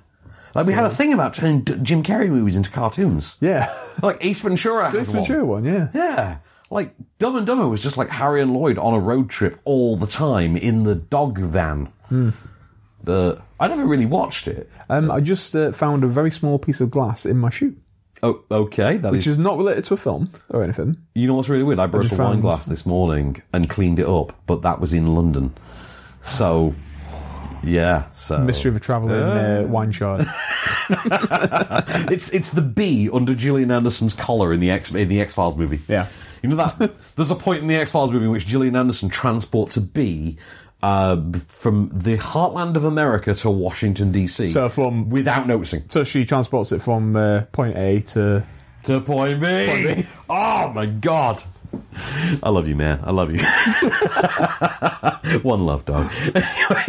Anyway, let's see what else is in the uh, in the film. What is this? Apparently, there's a trailer doing the rounds at the minute for a movie starring Stanley Tucci and Matt Smith. Oh, is this that Patient, Patient Zero, I've not watched it yeah. yet. We should watch it after we stop talking. Yeah, we should. We should absolutely. Um, the Rock is apparently the most successful uh, movie star ever now, thanks entirely Yes. to social media. Yeah. fair, I guess. I mean, his social media game is on point. It is on point. As That- the kids it really say. is.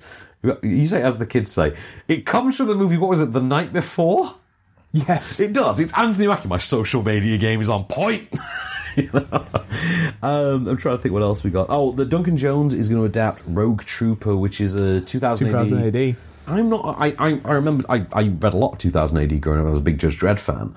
I wasn't overly familiar with Rogue Trooper. I mean, I've se- I've encountered it, but I, I don't know it. It's a blue skinned immortal soldier, I think. In a I believe that's correct. Future War or something. Um, I think what else now? Um, we also had. Okay, that was. oh, oh, Bruce Willis. We got to talk about Bruce Willis. Right, What has he said? right. Just for dramatic effect, I'm going to light my cigarette as I break this news. Do it right, right into the live mic. I, I'm going to do it. I'm going to do it right now for dramatic effect. So, Bruce Willis uh, did a comedy roast this last week. yeah, for uh, Comedy Central. Yeah, and uh, well, according to Bruce Willis, according to the man himself, by his own words and with no equivocation.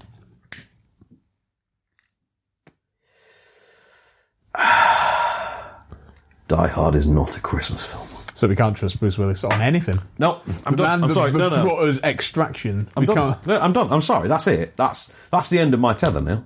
That's that's it. Yeah. I've stuck with Brucey through a lot. Okay, I have sat through Extraction. Yes, and yes, I you have. sat through that movie in which he fought Mark Paul Gosselaar. I sat through that, and the one in which he fought Christopher Maloney. Yeah. I sat through all- Marauders? Marauders, Marauders, yeah. I sat through two Die Hard sequels that didn't need to exist, including one starring Jai Courtney.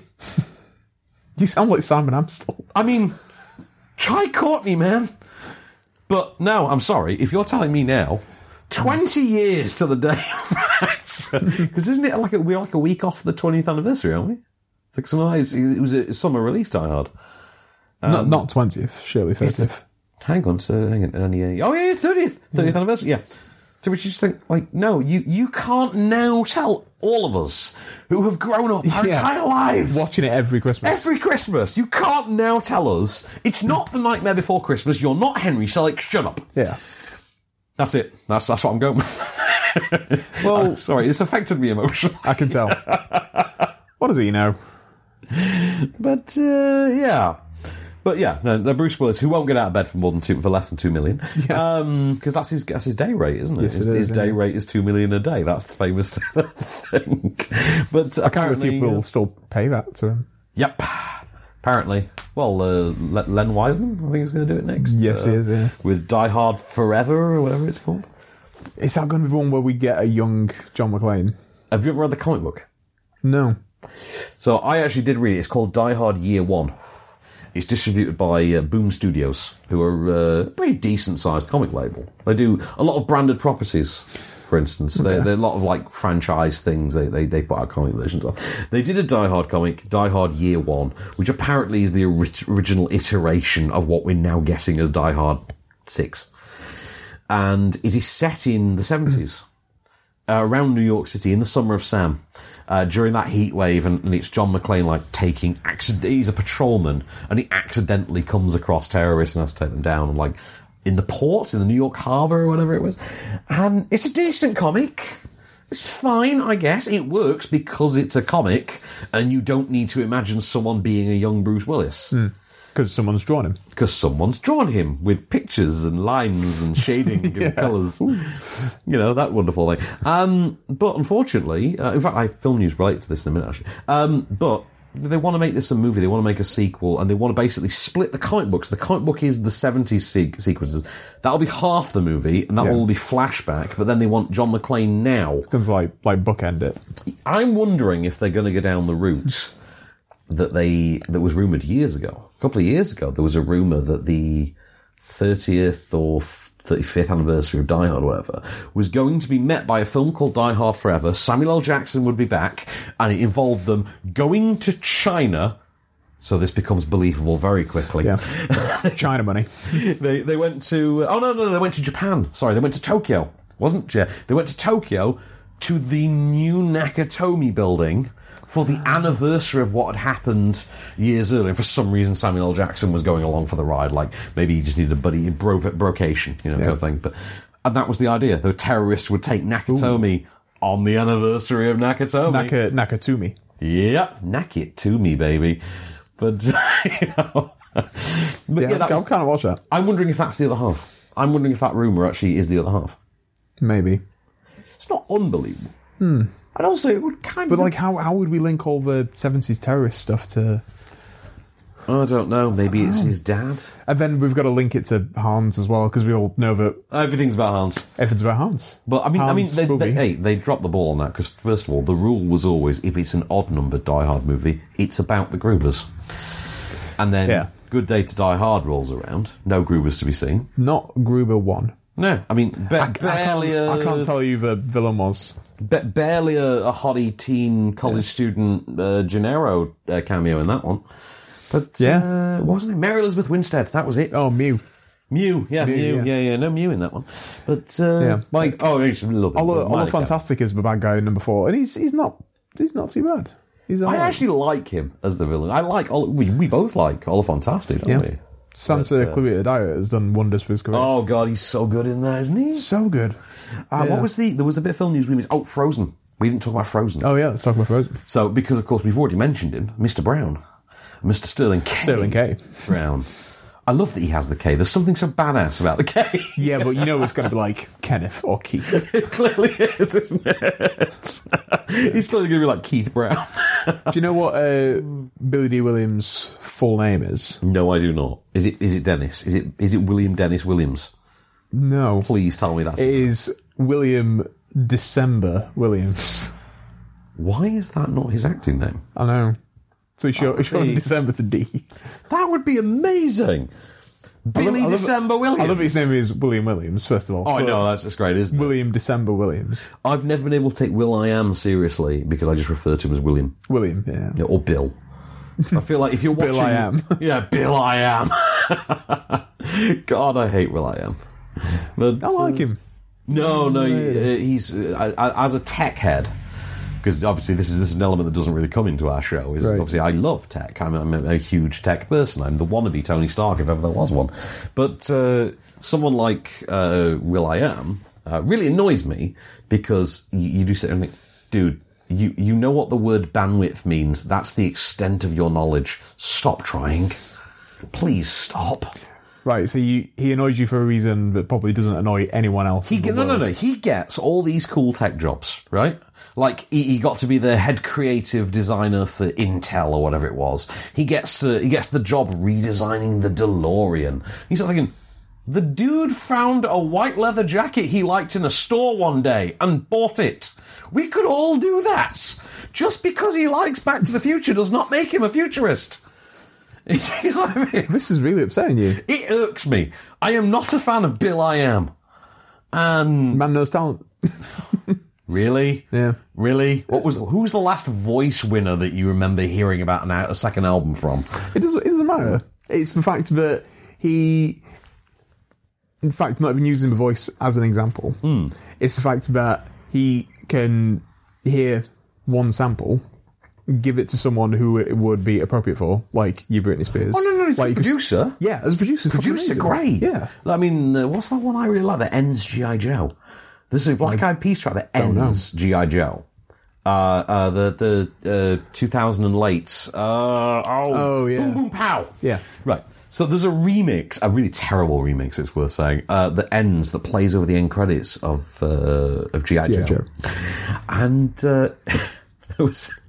I just remember uh, that was around the time as well. That was the summer of the Wolverine Open, the first Wolverine one, uh, X-Men, Origins. X-Men Origins, which he's in, isn't he? The yeah, he's, he can. Yeah, teleporter? Is Yes. it a teleporting character? Like I don't remember the actual Marvel character, but um, and he said that apparently because that's filmed in Australia and he, he kept having to stop over in, in the Orient, he kept stopping over in, like Singapore and Japan. Those were like his layover flights whenever he was going, and he hung out in clubs there, and that's apparently where that track comes from. He he, he likes the style of Japanese club music, and that's. Why that song exists, apparently. Okay. You're like, okay, cool. That's a cool producer story. I kind of like that. But, uh, but uh, your acting sucks. Please stop being in. please stop being in films. And also, you didn't do anything good with the DeLorean. The DeLorean was fine. You should have uh, fine as it was. You should. I didn't have realize politely he did declined. redesign the DeLorean. Why did he redesign it? because he's Bill. I am. He's never met a paycheck he didn't want to fellate. Okay. Anyway, back to comic books. Yeah, Alien Three. Hmm. You heard this news, I've not. right? Do you remember how there's like nine different versions of Alien Three before the one we actually got? Something like that. Yeah. Yeah. Um, it's, if you want to piss Kermode off, just mention Alien 3. Seriously, I did it the morning after Alien Covenant. It was great. um, in fact, the only conversation I've ever had, like where I didn't have to stop and explain anything about Alien 3. Um, the original story for Alien 3, which was one in which Sigourney Weaver wasn't going to appear, she was going to be in the cryostasis or in a coma for the movie. It was going to be Hicks and Bishop's movie Oh, cool. Um, Mm. and the girls were in the girls were in the pods or they were in a coma or whatever. Um, it was a two part. I think it was intended as a two part movie, but they they designed this idea. The series would have gone back to Midway Station from the beginning of Aliens. You know that where Ripley was hospitalized. For after her 57 year sleep, they would go back there. We would see more of it, and it was basically going to be a shopping centre. So think passengers, you know, and uh, there was going to be basically a, a Cold War going on, like a human political civil war going on. And into this mix came the aliens, including the spore variant of aliens that you saw in Covenant very briefly. You know, they come out of the flowers and it went through his ear, and like that was an idea from Alien 3. And it was written by William Gibson who wrote was it cyberpunk? Yes. was it, they wrote, originally wrote cy- basically invented cyberpunk as we now know it. Um, that script never happened. Vincent Ward never got to direct it. Vincent Ward also never got to direct the next version of that, which was a wooden space monastery with monks, which was pitched as I. But I'm, I'm, I'm nerding out. I'm sorry. I'm not Monk reading. hysteria. Monkasteri. I'm, I'm aware that I'm really nerding out on this. Uh, it was referred to as In the Name of the Rose in Space. That's what that next version was going to be called. They then ditched the wooden element, replaced everything with steel, and that became Alien 3. Monks became convicts, but they kept the religious element. No one knows why. Anyway. So, yeah.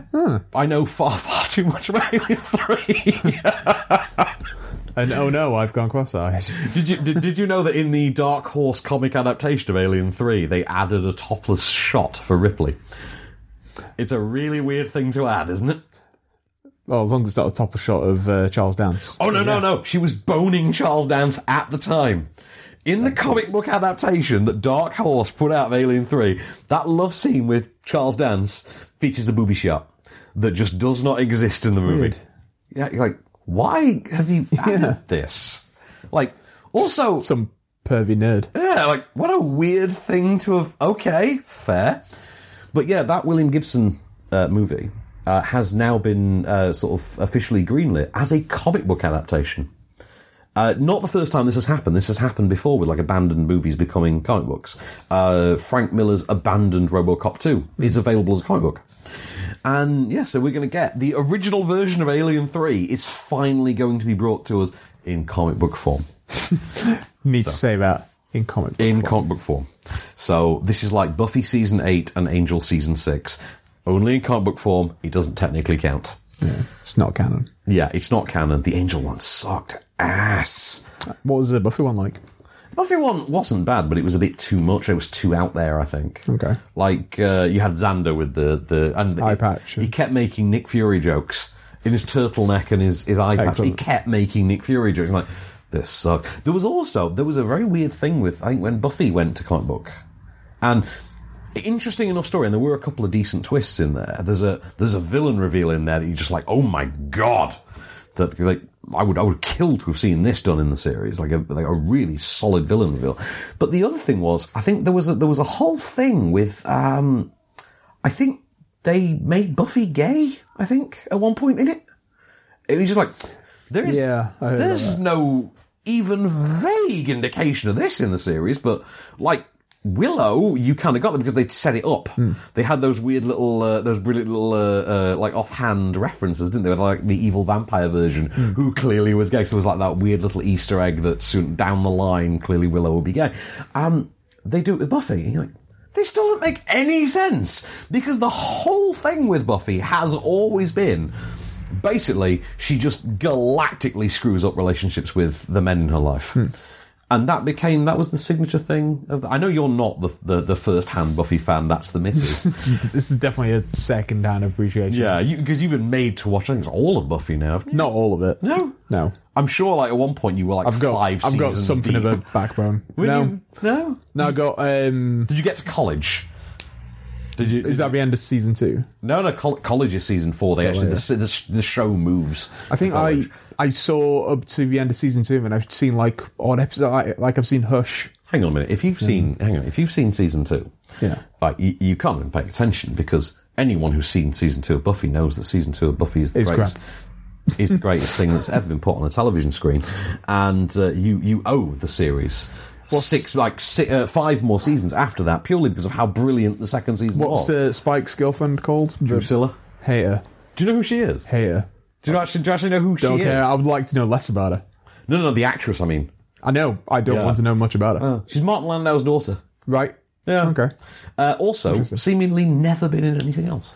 I think there's a reason for that. Probably. I thought she was terrible. She, she's Hated it. pretty bad. Yeah. she's pretty bad. I mean, I, you know, I, I, I have a soft spot for the Spike character. But I've um, I've watched Hush and I've seen the musical episode. Um, they they were both really good. What's your favourite track in a musical episode? I mean, I've seen it once. I'm not married. Oh, to oh, it. okay, well, fair enough. actually, I think I've only ever actually watched the episode once. I'm not a musical fan anyway, but I didn't like the episode. But you didn't like it. I know, I wasn't a fan.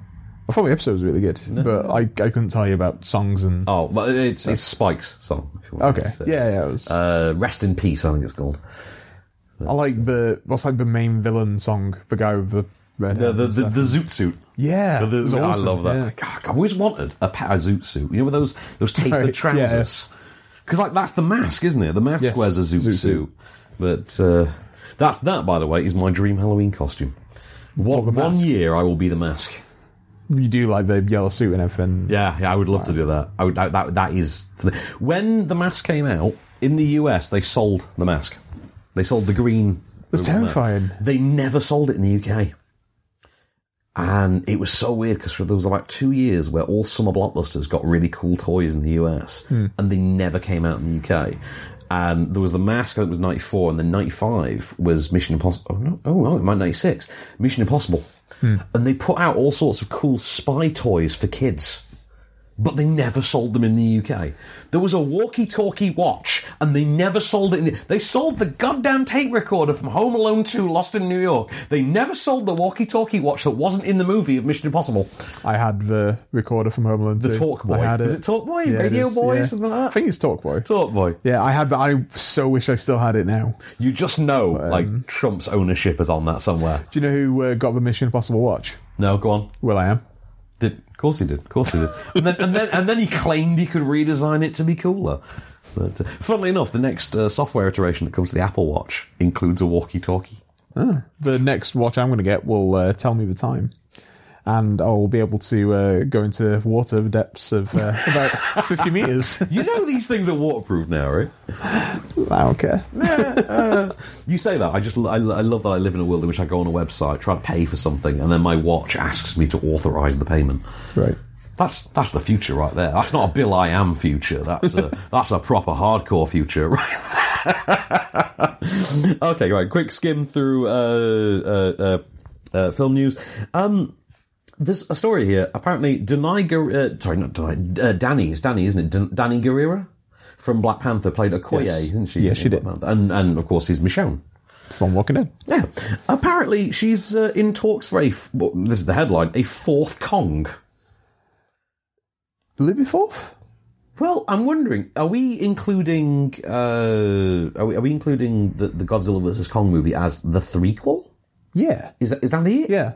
So, so, because I read that she's in talks to be in that, so uh, Godzilla v- uh, versus Kong, and then also Star Trek Four. Oh no, no. Hang on a minute. Hang on a minute. No, no. This headline has been. Okay, I see what they've done. Right, this headline is nonsense. Okay, What does it right. say? I, I want to just. Can I read you the headline and you tell me how you'd interpret this? Yeah. Danny Guerrera is in talks for fourth Kong and Trek. You you know what they've done, don't you? You were meant to say They, fourth they Trek. meant to say Kong and fourth Trek. yeah, yeah. But fourth Kong. But yeah, so um, There's only been one Kong. it's like exactly. Yeah. she's joined uh, Godzilla King of the uh, not um, Godzilla versus Kong. no Godzilla versus Kong. She's joined Godzilla versus Kong. Sorry, yeah. Um, but she's also apparently in talks for the fourth Star Trek movie. she is. You know this movie that doesn't exist. Right, this this movie that They're, they're like- putting together. Yeah, th- th- slowly, this yeah. movie that apparently has a full returning cast. Quentin Tarantino was writing the script. Well, I thought they were going to be. Nobody's I thought they were directing. going to be two different films. Yeah. This QT one was quite Tarantino. Uh, there's another one. Yeah. and then the one where Chris Hemsworth was going to be coming back was going to be some weird. Yeah, you know, that was the time travel one with the, the like the Guardian on the Edge of Forever. which or I, whatever. I quite like that idea. I like that idea, and also how good a bookend is that? Yeah. that closes that off. It's pretty great, yeah. Also, you really just want to see Chris Hemsworth get to do like a proper Actually do action stuff. movie that isn't Marvel. Yeah. 'Cause it's- well, it was the first time we all properly saw Chris Hemsworth, wasn't it? Like for like a five minute scene, and it was great. I remember that summer because that was one of his two big roles that summer. You know what the other one was? What was it? Uh, it starred Steve Zahn. And it's that movie when they're on holiday, like backpackers are on holiday, and th- they're all couples, and one of them's a murderer. What was it? Oh my god! Uh, what was it called? I, I'm IMDbing this right now. Summer of 2009. Starred Steve Zahn. Starred Chris Hemsworth. Uh, Chris Hemsworth was like the, the bad boy, trashy one, who the, the the film clearly wanted to set up as the villain. And then the twist was that he, they actually weren't the villains. Um, oh my god! I'm, I'm just going to type Chris Hemsworth into uh, into IMDb. Oh my god! I've become my mother. Anyway, okay, so it. It had a different title in the UK, in fact. I remember that. It was A Perfect Getaway. I and don't remember it that. starred Mila Jovovich. yeah, I, was let's, let's have a it. look at the poster. Hang on, I'm pulling it up now. Hang on, here, here we are. So, uh, that one, that one, Oh, there, right man. there. You remember that? Yeah. summer of 2009. Direct, written and directed by David Toohey of Pitch Black fame. Mm-hmm. So, and it- so my boy Steve Zahn. yeah, and it's oh wait, hang on a minute. Right, you're gonna you're gonna hate yourself in a moment. I'm really sorry to do this to you, man. Um, it starred Timothy Oliphant. Yes. Yeah. Yeah, so just- the cast list as follows: Steve Zahn, Timothy Oliphant, Mila Jovovich, Keely Sanchez, who replaced Melissa George in Thirty Days of Night, Dark Days. Yo, thank you. Full circle. Thank you. Marley Shelton. Remember Marley Shelton? Um, sort of bit actress. She was in uh, uh, uh, Valentine, that David Boreanaz slasher movie. Oh God, yeah. Yeah, she's one of the four girls in that. She also turned up as a cameo at the beginning of something recently. I forget what it was. Something big. Uh, Chris Hemsworth. Uh, see, is there anyone else in there? There's going to be someone on this cast list, isn't there? Someone like buried deep down. Yeah. It's about Louise Guzman or someone. Hello, it's me, Luis Guzman. oh, speaking of Louise Guzman, I watched Journey to the Mysterious Island. Oh yeah, How much fun is Louise Guzman? it's great. I love it. Yeah, I love Luis Guzman. He's he's just I've I've never looked at my own genitals in the same way post waiting, without hearing like the voice of. Uh, if you got some free time, play with your nuts, you know. I want the statue from Community. Anyway, uh, so I think I think we've covered everything this week. haven't think we? so, Like yeah. Dun- Danny Guerrera, uh, we we covered that. Uh, let's see what else there is. Uh, we don't do TV, so we don't need to talk about Pose. Uh, oh, Willem Dafoe's got a Disney movie. Appa- Yeah, yeah, you're, you're just stunned. Look, I know. Willem Dafoe. I, there is more, and you're gonna love it. Willem Dafoe is apparently gonna. this is so great. Oh, keep me in suspense. right. Not only is it great, the picture they've got of Willem Dafoe on this article is even better. It is the cherry on top. So, Willem Dafoe is going to star in a live action film entitled Togo for Walt Disney. Uh, the, the director of the remake of Point Break is helming this. So, uh, Ericsson Core. Not Ericsson Light, Ericsson Ericsson Core. Um, it is uh, it is going to be about the 1925 Alaskan uh, dog sled run. The like the Iditarod, I think something like that. The Iditarod. It's called the Nome Surun Run. Right. Nome Surun Run. It's going to star Willem Dafoe. Um, I'm just to, it's it's going to focus apparently. This is the quote on the unlikely friendship between man and dog. Between man and Defoe, Man and dog. This is the picture of Willem Dafoe that we're using. look at his face. So fine, he he doesn't look at all like he's going to wear my skin in that picture at all. Um, he's really pissed that he didn't get that Oscar for Florida Project, isn't he? I mean, he's he is brilliant in that film. oh, he's so good, isn't he? Yeah. Oh, that was one we forgot. Uh, uh, uh, what's the show? The the show that old white people like. What's it called? The the Manor one. The Maggie Smith thing, Country House. Uh, Oh, Atlanta, yeah, that one. down Uh, down to Downton Abbey. Abbey. Downton Abbey. Sorry, my late grandmother um, would hilariously always mispronounce things, and apparently she Call it downtown. she would always call it Downtown Abbey. Downtown Abbey. Downtown Abbey. But That's a, that's uh, a different, more grittier show. uh, Definitely, definitely, yeah. And do you know every time I hear it as well, I always think of uh, Short Circuit 2 when he's using the calculator to dial music over the phone, Mm. like ding, ding, down, down. Yeah. Uh, anyway, so yeah, D- Downton Abbey is going to be a movie, apparently. Yes, it is. With everyone apart from Lily James coming back. Really? Yeah. Everyone apart from. Yeah, it was weird. It's like the one person who has business being in a feature film. one person that's been successful, He's so really weird, though. successful. Like, you person. don't find it, like funny when you look at like who's been in Downton Abbey. Like, there's some real stars who come out of that. Paul Giamatti was in it. Was Paul Giamatti in it? Yeah, he plays the not the dowager countess, but just the countess. Um, plays her brother. But, but, uh, Maggie Smith's brother. Uh, No, because Maggie Smith is the dowager countess, so she's oh right, okay, sorry, yeah, yeah. I'm, I'm not Yeah. entirely down on the the, the parlance. you know you're not down on the Downton. I'm not down on the Downton parlance. I'm afraid. yeah, um, yeah. He's, he's in it for like a couple episodes. I, when I couldn't sleep one night, watched one episode of Downton Abbey. It was the very, very first episode. I enjoyed it. I'm not going to It's, lie. it's, it's really good. I enjoyed it. It was very good. And, and, I watched like the first three seasons of it. Yeah, I, I liked it very much. Uh, I just I've never got around to watching it. That's Hmm. all. At some point, I will finish it. That uh, it has has it had an ending. There is- it's over, isn't it? Yeah, it's done. Yeah. Oh, okay. I think he had five series, and then there's some Christmas specials. They do as one. well. They seem to do one every year, don't they? Yeah. like a big feature length. Well, it's, it's it's not been on for a couple of years now. It's finished. oh, has it been? Yeah, it's been a good few years. Just feels like it's always around. Well, when you're when you're getting referenced in Marvel movies, you've made. yeah, it's crazy, isn't it? But- yeah. Apparently, there's some significance as well to the moment that's shown in Iron Man. There's some uh, metatextual significance Yes. because of what's happening in the scene or something. I'm not sure because I've not seen it, and all I think is that's apparently how you get John Favreau out of a coma. Just play play some dance. I always imagined you just opened a full fat coke. or you said, "Here's a movie in which you get to whine about your critical standing. Go ahead." But uh, yeah, You Yes, should, uh, you should never watch Chef on an empty stomach. Oh God, no, no, not at all. Is that the movie in which uh, he's married to Sofia Vergara? Yeah. but he they just they can't make it work, so he pops off, bones Scarlett Scarlett Johansson, Johansson. and then just goes back to Sofia Vergara. Without But he realising- looks and sounds like John like, Favreau. Like John Favreau. yeah. Yeah, that's wow. That's What what a world. talk about wish fulfillment. That's like Don John level. I'll cast Scarlett Johansson as my love interest. Kind of uh, kind of writing. Right there. uh, so yeah, I think that's that's basically. Oh no no no! Tell a lie. There's one piece of film news.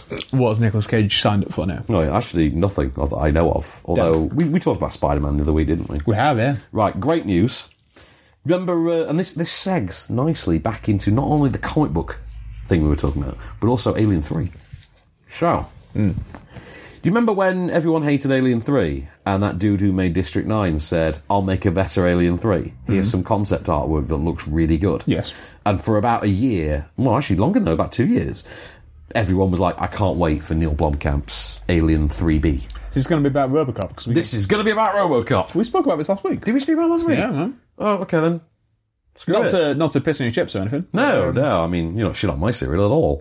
but, uh, so yeah, there's another RoboCop 2. Neil Blomkamp's directing it. Thanks, Case. Is this definitely going to be a sequel to. The original RoboCop, original. yeah. Apparently, it's. I'm not. I, I think the idea is to go back to the Frank Miller story that did get turned into a comic, which actually, when you read the comic, isn't that far removed from what would become RoboCop 2 anyway. It's just the comic was a lot more R-rated. Okay. and it didn't have that weird killing the kid thing that I've never been comfortable with. No. Like, like, help me out with this one because the kid's a dick, and you want him to die from the minute you meet him, and then he does die. But you still feel like it's inappropriate in some way. what what is that? I feel, like, I feel like the Germans will have a word for it, but I don't know what it is. Oh, there would absolutely be a German word, and it would be four times longer than it needed to be. Definitely. But uh, anyway, so that's that's that's, That's all. it, we I'm- got. I'm out. That's that's me too. So there you go. Here it is. Your moment of cage. he is a jazz musician director. I mean, he, he- you never really know what you're going to do when you get to the set. Uh, you know, I remember one day he came to the set and he said, "Nicholas, uh, you're going to you're going to sing opera today." and I said, "Well, wh- what do you mean?" He says, "Well, there, there's going to be a cotton ball uh, under your bed, and I want you to have a bad dream and sing an opera song about the cotton ball." Just like that, and I said, "Well, okay, man, let's let's do it." You know, okay. And I had to come up I'm with an like actor. An, yeah, all right. Come up with an opera song, and I didn't feel stupid about it. And I felt like this. I mean, if this, if if it would work, it would be in the movie. You know.